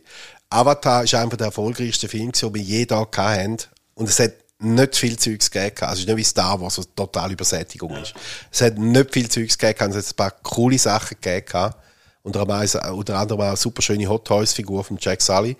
Und hey, ich habe glaube mal 600 Stutz für die Zahl gehabt. Es war ein bisschen teurer, gewesen, weil sie doppelt so groß war, weil der 1 zu 6 bei so einer grossen Figur, der, ist auch grösser als ein Mensch, ist auch grösser ich habe, glaube eine gehabt, die schlussendlich mit Ach und Krach noch für 300 Stutz verkauft gehabt.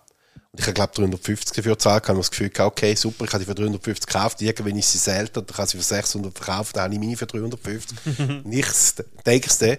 Avatar hat haben alle geil gefunden, also hat niemand etwas dazu kaufen Und Joker ist genau das gleiche. Er hat eine super geile, schöne Figur, eigentlich auch eine Büste, 1 zu 1 Büste, die ich jetzt auch äh, wieder an die Börse mitnehme und so und hoffe, dass ich mal verkaufen kann. Äh, aber auch die, die es geil gefunden es ist nicht ein, ein, ein, ein Film, wo die Leute Lust haben zum Sammeln. Ich, ich verstehe das nicht. Ich meine, ich habe mir irgendwie für 5000 Dollar irgendwie eine 1 zu 1 Silikon-Büste gekauft vom Joaquin Phoenix, wo wirklich Hammer aussieht. Und ich habe das gern zahlt, irgendwie drei Vierteljahr auf die gewartet gehabt. Oder, und, und jetzt für die anderen 1 zu 1 Büsten, die ich jetzt nicht mehr brauche, die ich darum verkaufe, äh, zahlt, man etwa, zahlt man nicht einmal etwa 500 Stutz, oder? Und ich meine, das ist wirklich crazy. Also, es gibt so gewisse Filme, da, das sind riesen Erfolge, aber die Leute wollen nichts dazu kaufen. Iron Man ist übrigens auch spannend gewesen. Iron Man habe ich auch extrem lang ein 1 zu 1 Büste gehabt. Ein Einzelstück, wo aus der Originalabgussform war, sogar so mit beleuchteten Augen, Brustbeleuchtung, hat einen selber auf ein Ding draufgestellt, das können anstellen auf ein Pedestal, etwa 1,20 groß, super schön und so. Ich habe das, glaube ich, schlussendlich für 400 Stutz das verkauft gehabt. Aber fucking Hot Toys Figürchen für irgendwie 400 Stutz, das haben die Leute nach und nach gekauft gehabt. Das Einzige, was gut gegangen ist, Hot Toys Figuren. Und alles andere von einem haben eigentlich die Leute, ja, jetzt irgendwie wie nicht interessiert. Also es gibt wirklich komische Sammlerphänomene. Ich weiß nicht, ob CGI-Anteil vielleicht irgendeine Relevanz hat. Oder vorher habe ich auch gedacht, ja, so Avatar, völlig aus dem Computer, ob die das fast arbeitslos macht, weil du dann eigentlich nicht kannst irgendetwas ausstellen und sagen, hey, vom Film, Originalrequisiten oder irgendetwas, oder? Also abgesehen von dem muss ich sagen, also ich habe jetzt irgendwie drei, drei, eins zu eins Tierebüste. Ich habe letztes jetzt eine verkauft gehabt. Ich habe die aber auch nur verkauft jetzt nach einem halben Jahr, oder ich habe die fast, oder drei Vierteljahr gehabt. Ich habe die aber auch nur verkauft gehabt, weil sie wirklich günstig verkauft gehabt. Super schön gewesen. Meine, für meine, die ich gekauft habe, praktisch für, je, für, für jede fast das Dreifache zahlt gehabt. Aber äh, die würde ja nie mehr hergeben, die drei verschiedenen Versionen. Aber der Witz ist ja gewesen, sie haben ja für Avatar sehr viele Sachen gebaut gehabt also, das siehst du auch, wenn du gehst schauen. Also, die haben Figuren gebaut, klar. Also, können wir so nicht im Film vor, aber die haben super ausgesehen. Also, die hättest du ja so können brauchen. Ist nicht so gewesen, dass nicht, weißt du, dass das irgendwie einfach eine tolle Firma ist und das gemacht hat. Sonst hast du schon gewisse Sachen gehabt, es wirklich die Referenzen mhm. können nehmen und so. Mhm. Äh, und, aber äh, das ist wirklich ein Phänomen gewesen, gerade bei Avatar. Also es nimmt mich wunder, wie es jetzt im zweiten Film wird. Und es hat fast, es hat, in der Schweiz hat es gar kein Spielzeug gegeben. In Amerika hat es eine einzige Toy-Linie gegeben. Die haben so Modell gemacht, wo so nicht normale Toys sind, sondern wo du zusammenstecken aber wo die für schon sehr detailliert war. Es eine Mischung zwischen einem normalen Toy und einem Resin-Statuen-Modell. Und, äh, und die sind aber schlussendlich, ja, die haben es schlussendlich nachgeworfen. Also, ich meine, bei Star Wars zum Beispiel das Gleiche passiert, bei Episode 1. Episode 1, wo der nach so vielen Jahren gekommen ist, hat die viel zu viel Spielzeug rausgebracht. Ich glaube, ich habe alle Spielzeuge, die ich glaube für mich gekauft habe, ich sicherlich noch das zweite oder das dritte Mal gekauft, nachdem sie irgendwie im Toys R Us auf irgendwie äh, 60 Prozent abgeschrieben, abgeschrieben irgendwie war, weil sie es einfach nicht mehr losgebracht haben, weil es einfach zu viel war. Es war eine totale Überflutung. Gewesen. Und dann sind sie nachher vorsichtig geworden, haben sie noch ein bisschen weniger Sachen gemacht, so ein bisschen von, ich sage jetzt mal von den Billig-Toys. Ich rede jetzt nicht von den, von den Dingen. Und bei den späteren Filmen, jetzt bei den neuen Filmen, hat es ja gar nicht mehr so viele neue Figuren gegeben, die sie können bringen Also ja. das ist eigentlich das Problem dann automatisch gelöst gewesen. Gibt es, wenn jetzt könntest wählen, unendlich Budget Wunschkonzert, ein Film, Serie, wo du gerne sehen würdest, mit einer bestimmten Geschichte, bestimmten Regisseur, Schauspielerkombination oder was, was würde ich so richtig catchen? Kann ich eigentlich nicht sagen. Ich bin natürlich jetzt gespannt, als, als großer Alien-Fan nach wie vor, mhm. natürlich auf die Alien-TV-Serie, was, was jetzt da wieder irgendwie verbrechen oder machen oder wie auch immer. Ähm, bin da mal sehr drauf gespannt und äh, ansonsten, ich sehe einfach gern gute Filme von guten Regisseuren. Ich meine, wir haben jetzt zum Beispiel gerade einen Film ins Kino gebracht. Er läuft leider nur noch irgendwie den Nocturne im Riffraff. Der heißt Riders of Justice. Das ist vom gleichen, wo Adam Sapples gemacht hat. Das ist so ein geiler Film gefunden. Ich habe es so lustig gefunden, schwarzhumorig und so. Die Art von Film liebe ich. Oder, oder, oder auch, äh, ähm, zum Beispiel der, der neue Sorrentino zum Beispiel, hat mir auch sehr gut gefallen. Der vom Zürich Filmfestival schauen. Wir bringen den jetzt auch für einen Kinorelease für zwei Wochen, bevor er auf Netflix rauskommt. Und ich habe den super gefunden. Der heißt Estata la mano di Dio, mhm. äh, The Hand of God. Und ähm, oftmals ist es so, dass bei diesen Filmen, wo Netflix ein Kino Exclusive Run noch zuerst gehen, respektive du kannst nachher im Kino schauen, sind meist die Filme, wo die grossen Regisseure kommen und sagen, hey, ich beim Oscar-Rennen oder der Film wird sich für das Oscar-Rennen qualifizieren wir wollen gerne, dass der Film im Kino gezeigt wird, oder? Obwohl in der Schweiz spielt es eigentlich keine Rolle, weil in der Schweiz können vielleicht fünf Leute können bei den Oscars mitwählen gehen. Das ist nicht wie in Amerika, aber in Amerika können all die Leute, zum Teil die älteren Leute, die vielleicht das nicht haben, äh, die können die Filme nur im Kino schauen gehen und so und darum machen sie das amigs. Und auch, wie sie einfach sagen, das sind eigentlich Filme, die wirklich fürs Kino gemacht sind. Und das ist auch beim Sorrentino so. Und ich bin jetzt nicht unbedingt ein Sorrentino-Fan, aber ich finde, ich habe das super gefunden und es ist jetzt gerade der zweite Trailer rausgekommen und ich bin so erstaunt eigentlich, dass, dass der zweite Trailer immer noch so sehr poetisch, wunderschön gefilmt, alles, aber so, so sehr ernst überkommt. Ich glaube, das ist wirklich wegen der Oscars. Also mit Jeffrey Michael, ich glaube, das ist wirklich wegen der Oscars, weil wenn der Film so als Komödie wirst zeigen, wie er eigentlich die ersten zwei Drittel ist, die ersten zwei Drittel, also ich habe nie so viel gelacht im Kino wie bei dem Film. Also bei keiner Komödie, irgendwie ist halt also wirklich, also es ist das Gefühl, du gehst zwei Wochen auf Italien schaust in einer, einer Familie zu, wo irgendwie im Udo Lindenberg seine Panikfamilie könnte sein. Und es ist einfach wirklich so lustige, innovative neue Charaktere und so.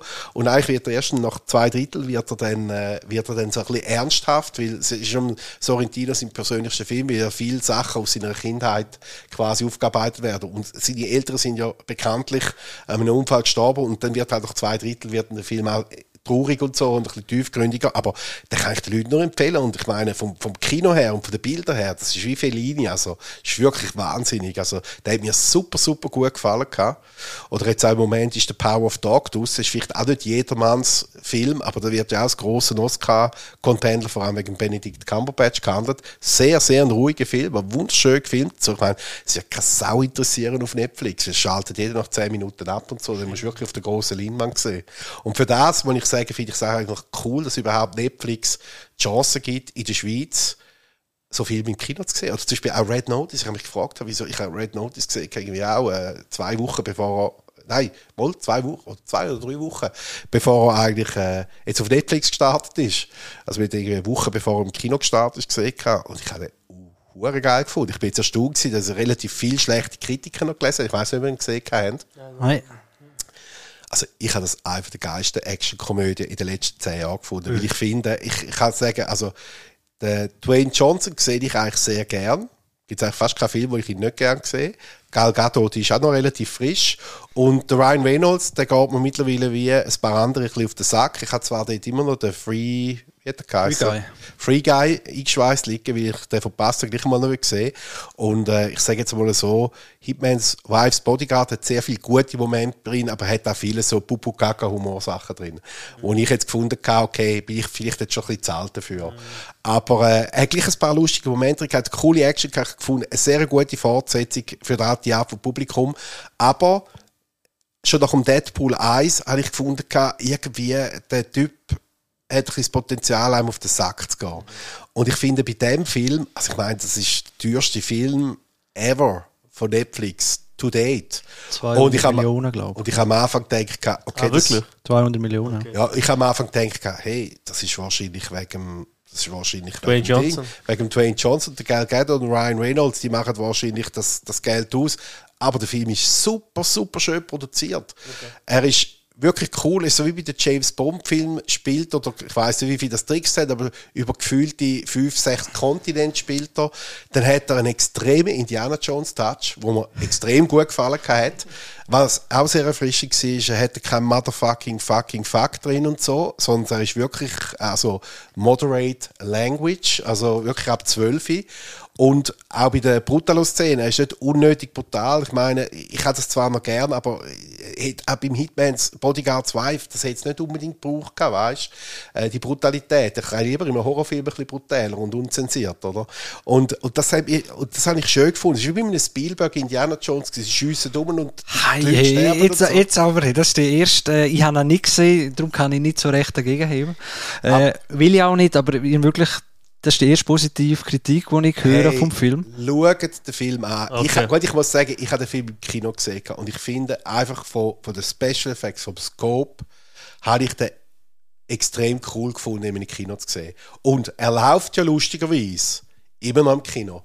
Er hat lustigerweise auch, das darf man eigentlich gar nicht sagen, aber er hat null verloren in der zweiten Woche gegenüber der ersten Woche, obwohl er seit dem Freitag von der zweiten Woche, also Freitag, Samstag, Sonntag, die wichtigsten Tage, auf Netflix draussen war, hat genau gleich viel gemacht.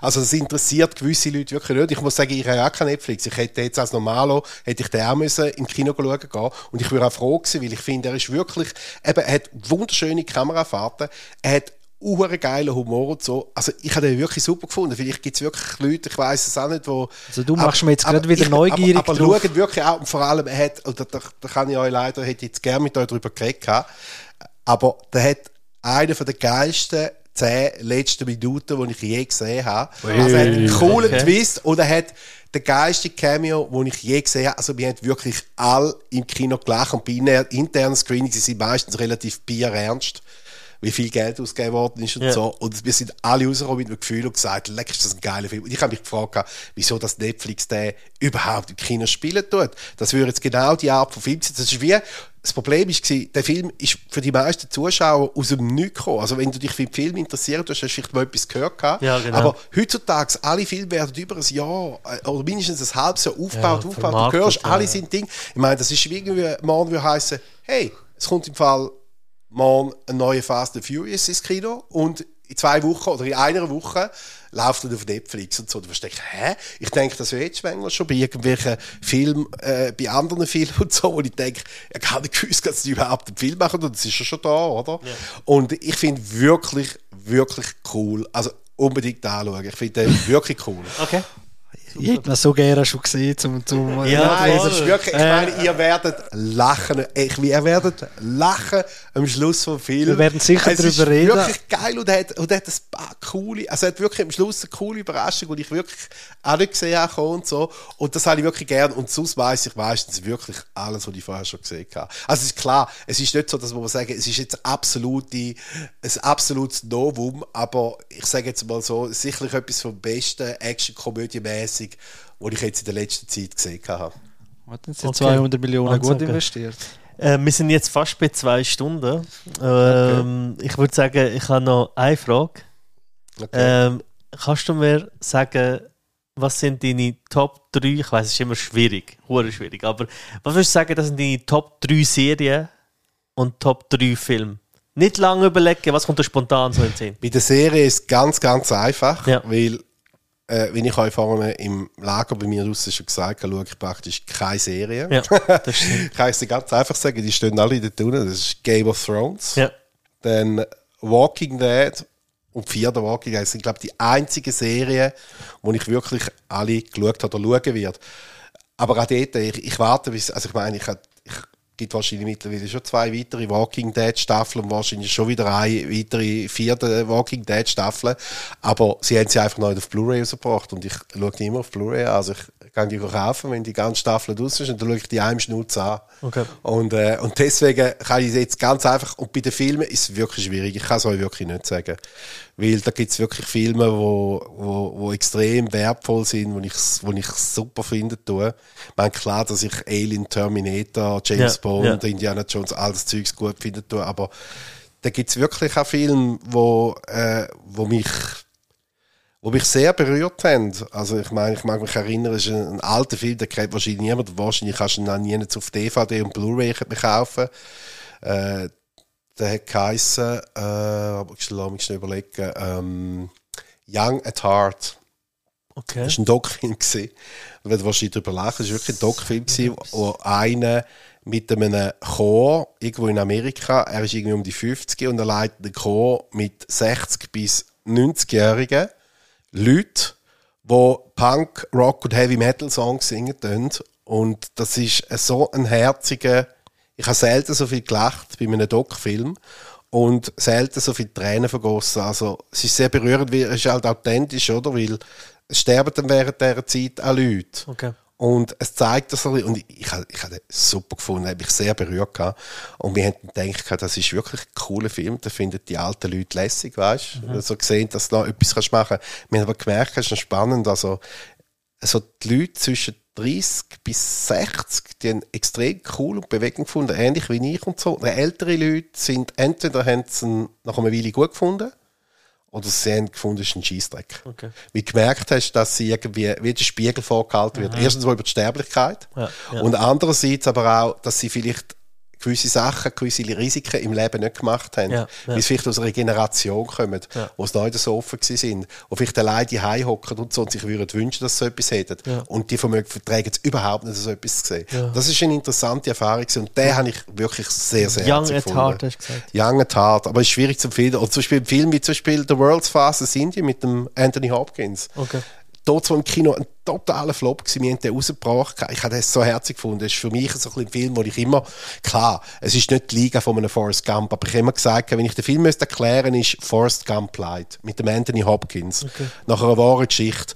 Und ich habe das einen Hammerfilm gefunden. Ich weiß noch, der war so ein Flop gewesen und ich habe nachher gesagt, es wäre so ein perfekter Open-Air-Film. Ich glaube, wir haben zwei Drittel von sämtlichen Einnahmen mit Open-Airs gemacht, die wir empfohlen haben und so. Und oftmals ist es ja so, dass ein Open-Airs-Film nicht programmieren nach Erfolg. Und das ist so schade. Wie ich sage, ein James Bond oder ein Fifty Shades of Grey oder Fast and Furious musst du nicht mehr ein Open-Air bringen. Erstens mal ist es nicht das Open-Air-Publikum. Zweitens mal, wenn die die Leute sehen, dann gehen sie kein zweites Mal schauen. Also das ist selten. Und ich habe gesagt, darum müsst ihr lieber einen Film und dann bringt ihr halt einen Film Qualität muss einfach immer stimmen. Entweder muss ein Film sein, wo du das zweites, drittes Mal kannst schauen oder vielleicht noch jemanden mitnimmst und so und nochmal gehst schauen oder ein Film sein, wo du weißt oder gehört hast, dass der Film gut ist und vielleicht verpasst hast. Und das ist einer von denen gewesen und der ist auch super super cool gewesen, der hat mir sehr gut gefallen gehabt. Und das sind jetzt auch mehr so zwei so, oder zum Beispiel Sing, Sing, Sing Street, haben ihr Sing Street gesehen? Ich nicht. Hammerfilm. Das ist vom gleichen Regisseur, der hat gemacht, äh, keine Song Save Your Life, der hat in Amerika Beginn Again geheißen mit der Karen Knightley. Er hat seinen ursprünglichen Erfolg, der hat immer Musikfilm gemacht, sein ursprünglicher Erfolg ist Once gewesen. Und das ist ja so über einen Strassenmusiker gewesen. Wunderschöne Musik, ist ja überall in der Hitparade gewesen. Ich habe den Film eher langweilig gefunden. Meine ist nicht gewesen. Aber die Leute sind ins Kino geströmt dort mal. Und nachher ist Beginn Again gekommen, also respektive eben keine Song Save Your Life mit dem Mark Ruffalo und der Karen Knightley. Total herzige Musik, viel gut Komödie, wo mir super gefallen hat. Und der dritte Film davon ist dann Sing Street. Und Sing Street ist wirklich so eine Hommage an die 80er, 90er Jahre. Und das Faszinierende ist, der, der Regisseur hat immer die Musik für die Filme selber geschrieben, aber meiner Meinung nach hätte jeder von diesen Soundtracks können ein absoluter World-Hit werden. Weil du hörst die Musik und sie gefällt mir mega gut. Schon von Anfang an Okay. und so. Aber es ist gleich eine Musik, die nach dreimal hören nicht schon verleidet ist. Das gibt es ja dann auch, oder? Ja. Ja. Und äh, dort geht es eigentlich darum, um einen jungen Typ, irgendwie, der in die Schule geht, in, in Irland, wo eh noch, äh, die Eltern sind eh noch arm und so, wollen sich scheiden lassen. Und dann muss er irgendwie aus der teuren Schule, muss er so eine quasi kleine, so eine Mittel Unterklassenschule gehen. Und, äh, und dort natürlich hat es auch jenes Bullis rum und so. Und dann trifft er dann ein Mädchen, das irgendwie ein Jahr oder zwei älter ist.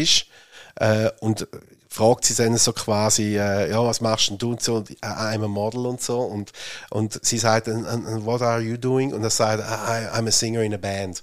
Und die hat gar keine Band. Und dann muss er quasi mit seinen Schulfreunden zusammen muss eine Band gründen und sein älterer Bruder ist so ein total, weißt du, der so Duran Duran und Ja. Depeche Mode und all die, all die Musik aus dieser Zeit und der tut ihm wie so teachen, die gute Musik und so aus dieser Zeit. Hätte eigentlich gerne mal Musiker wollen werden, aber ist eigentlich so ein, einfach ein, ein, ein verpennter Kiffer geworden und so hat nie etwas gemacht gehabt. Und er macht die Band mit diesen jungen Typen zusammen und ist total herzig, weißt du, und sagt er so, es ist wirklich, es ist eigentlich ein Musikmärchen und so und eine Hommage und weißt du, die haben Musikstücke gemacht, die tönen wie Duran Duran oder wie die Musik aus dieser Zeit oder The Cure, aber es ist nicht Duran Duran, es ist nicht The Cure und es ist keine Neuaufnahme von einem bekannten Song. Und das ist wirklich ein gigantischer Film, den habe ich auch super gefunden. Und als letztes noch, jetzt kommt immer mehr in den Sinn, The Perks of Being a Wallflower. Wenn ihr den nie gesehen habt, schaut den unbedingt an. Ich habe den Hammer gefunden. Der, das ist der erste Film, es war ein Buchautor, der eigentlich ein Buch geschrieben hat über sich selber. Und äh, das war ein Bestseller gewesen, und der hat eigentlich aus dem Nichts raus, hat er, das ist seine Geschichte, seine, seine äh, Lebens- oder Leidensgeschichte gewesen, die er in einem Buch veröffentlicht hat, ist ein Bestseller geworden. Und er hat als allerersten Film hat er quasi Regie geführt von dem Film. Und der hat so einen guten Film gemacht. Und der ist nachher so gut angekommen, dass er nachher den Job gegeben von Wonder mit der Julia Roberts. Den haben ja dann mehr kennt. gehabt.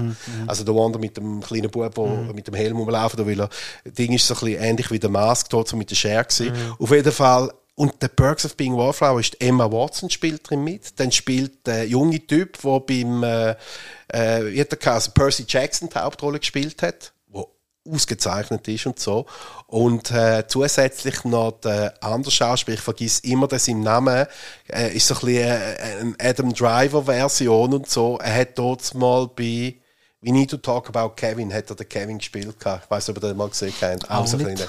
Und das ist und, und es geht eigentlich darum, ist Coming Out of Age, äh, ohne zu viel zu sagen, Problem, wo die Jungen sich müssen umschlagen irgendwie während der Schulzeit und Studentenzeit. Und ich habe gesagt, es ist perfekt. Eigentlich müsste ich den Film jeder Klasse, Schulklasse müsste ich zeigen, weil er tut sich mit äh, gleichgeschlechtlicher Sexualität und so, eben mit sich selber akzeptieren und so, äh, mit Missbrauch, also es, es wird, der Film wird ein richtig heavy, also da kannst du nicht einfach als Lehrer irgendwie DVD schieben, dem Kind den Film zeigen, das Gefühl, hast etwas Gutes zu tun, also du musst nachher mit diesen Kindern wirklich darüber diskutieren, Reden, ja. aber so ein guter Film. Und das sind alles Filme die im Kino eigentlich total unter Wert gelaufen sind. Und heutzutage schaue ich viel lieber so etwas, als dass ich irgendwie einen Annabelle-Horrorfilm oder sonst irgendetwas schauen tue. Ich schaue immer noch gerne Horrorfilme zwischendurch, aber es ist einfach unbefriedigend für mich. Also das ist irgendwie, das gibt es wirklich fast nicht mehr.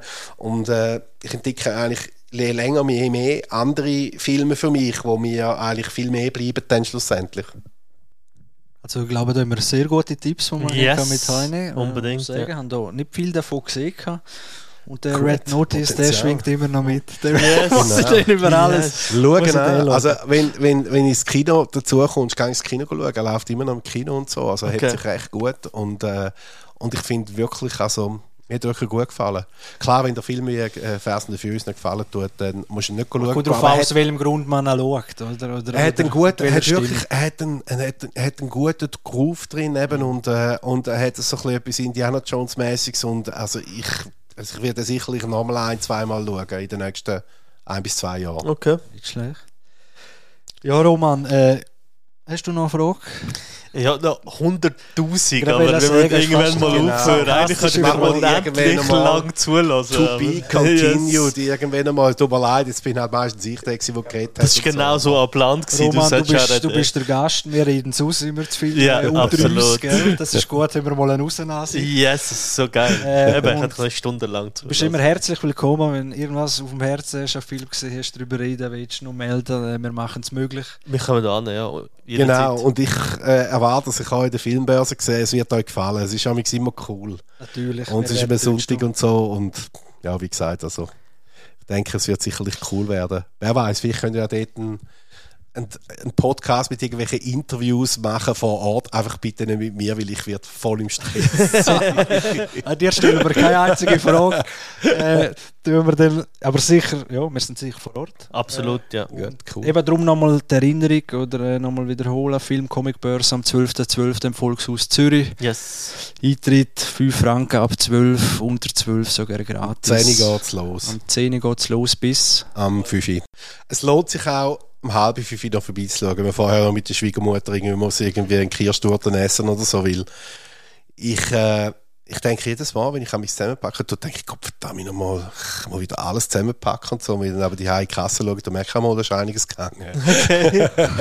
es ist gut nämlich gemacht. trügerisch und so. Also es ist nicht so, dass wir, wenn wir um halb fünf, also es hat sogar Leute, die kommen damals extra um halb fünf nochmal.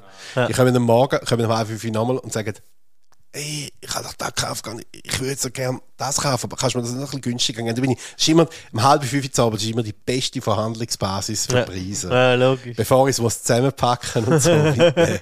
Oder besser ein bisschen früher noch kommen. Ich bin tough im Verhandeln und so. Also vielleicht, äh, weil um halb fünf fängt damals die eine oder andere schon mal an, irgendwie die eine Hot Toys Figur schon mal wieder in den Schuber rein zu verpacken und so. Also ich sage, am besten ist so spätestens auf die Vier zu kommen. Dann haben wir noch eine halbe Stunde Zeit, um es einwirken zu lassen. Sehr gut. Gut, da kriegen wir Insider-Tipps, wenn ihr zu- günstig zu guter Wahl kommt. Yes. Genau. Gut, ja. Äh, Roman, nochmal vielen Dank. Danke und vielmals, Ja, ja, danke auch euch. Zuhörer. Äh, wir wünschen dir weiterhin da viel Erfolg da mit der Börse und auch überhaupt mit deiner Sammlung und dass du dann auch zu deinem Museum einmal noch kommst. Genau, und geht ins Kino. Geht einfach ins Kino. Schaut, dass die Branche im Leben bleibt und so. Schaut, dass die spannenden Filme vor allem auch weiterhin produziert werden. Schaut nicht um einen Scheissdreck an. Geht an die guten Filme schauen. Amen. Appell an alle. Amen. Ihr habt es gehört, machen es gut, gehen ins Kino. Ciao miteinander. Ciao zusammen. Ciao, ciao.